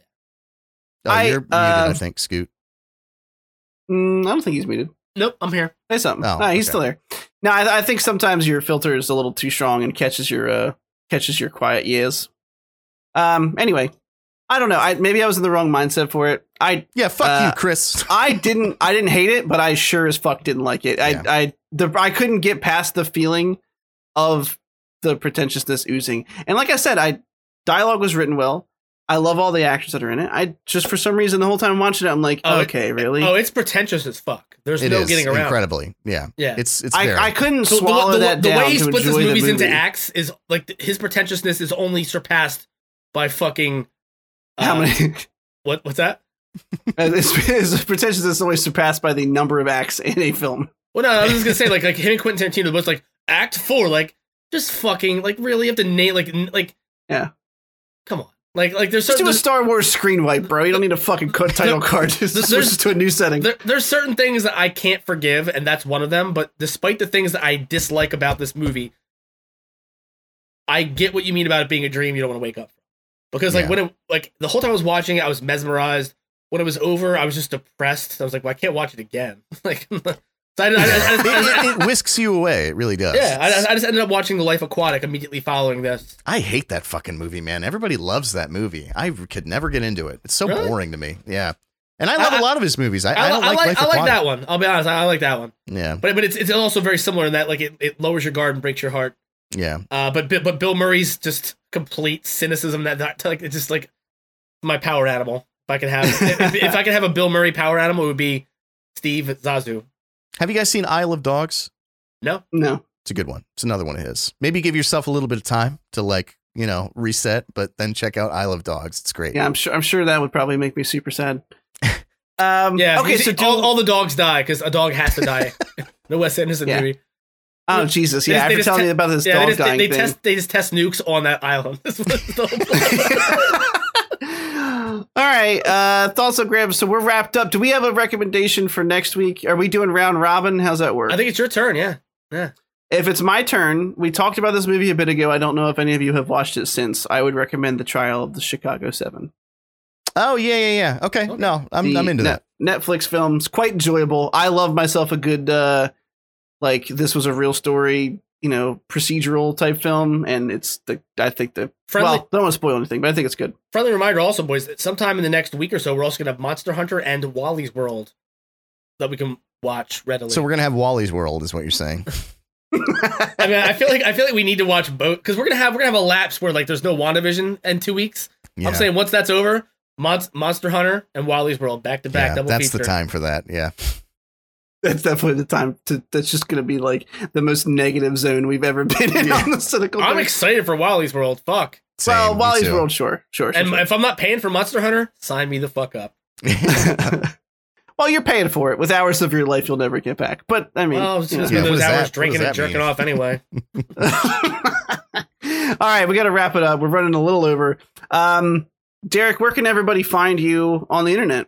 Uh, they can find me on Twitch and Twitter. By the way, this week I am going to stream. I had Oh, uh, the very first follower that I ever had on Twitch send me and Ron a um, uh, care slash baby package, um, Nice. which like warmed my heart in a way that I could never possibly describe. She's also a fan of the show. She listens uh, every week. Uh, so Crookie, this one's for you. I appreciate that. Appreciate you very much. Um, hey, yo, and uh, they can find me on Twitch and Twitter at Dr. Gloom MD. That's D R G L O O M M D. MMDs. One of these days, you're going to do it for me. Scott, where can everybody find you? They can't find me. I'll find them. Oh, Oh, that's creepy. It's mysterious and sexy. Do I sound like Danny Elfman right now? uh, no, I'm uh, Swearwolf on Twitch, Twitter, and uh, YouTube. Uh, that is Swearwolf with an E. S W E A R W O L F E. Danny Elfman, Nice. definitely, definitely a sexual predator. Watch out. He's, he's everywhere. Look out for he's, that guy. he's like Santa Claus. You better not pout. You better not cry. Uh, that just gets his cock harder. Yeah. Just tell the FBI. That rhymed. That works. Listeners, we're here to tell you uh, oh he's my behind god, you. yeah. you better not pout. Uh, you better not cry. You better just call the FBI. Yeah, we'll fit some extra syllables in there. Uh, Danny you can find me fucking. your kids. Oh no! No, no, no. you, can, you can find me on Twitch and Twitter at TCN Plays. It's going to wrap it up for the week. So next week we're going to do Trial of Chicago 7, WandaVision, the penultimate episode of WandaVision. I love that fucking word, so I use it whenever I possibly can.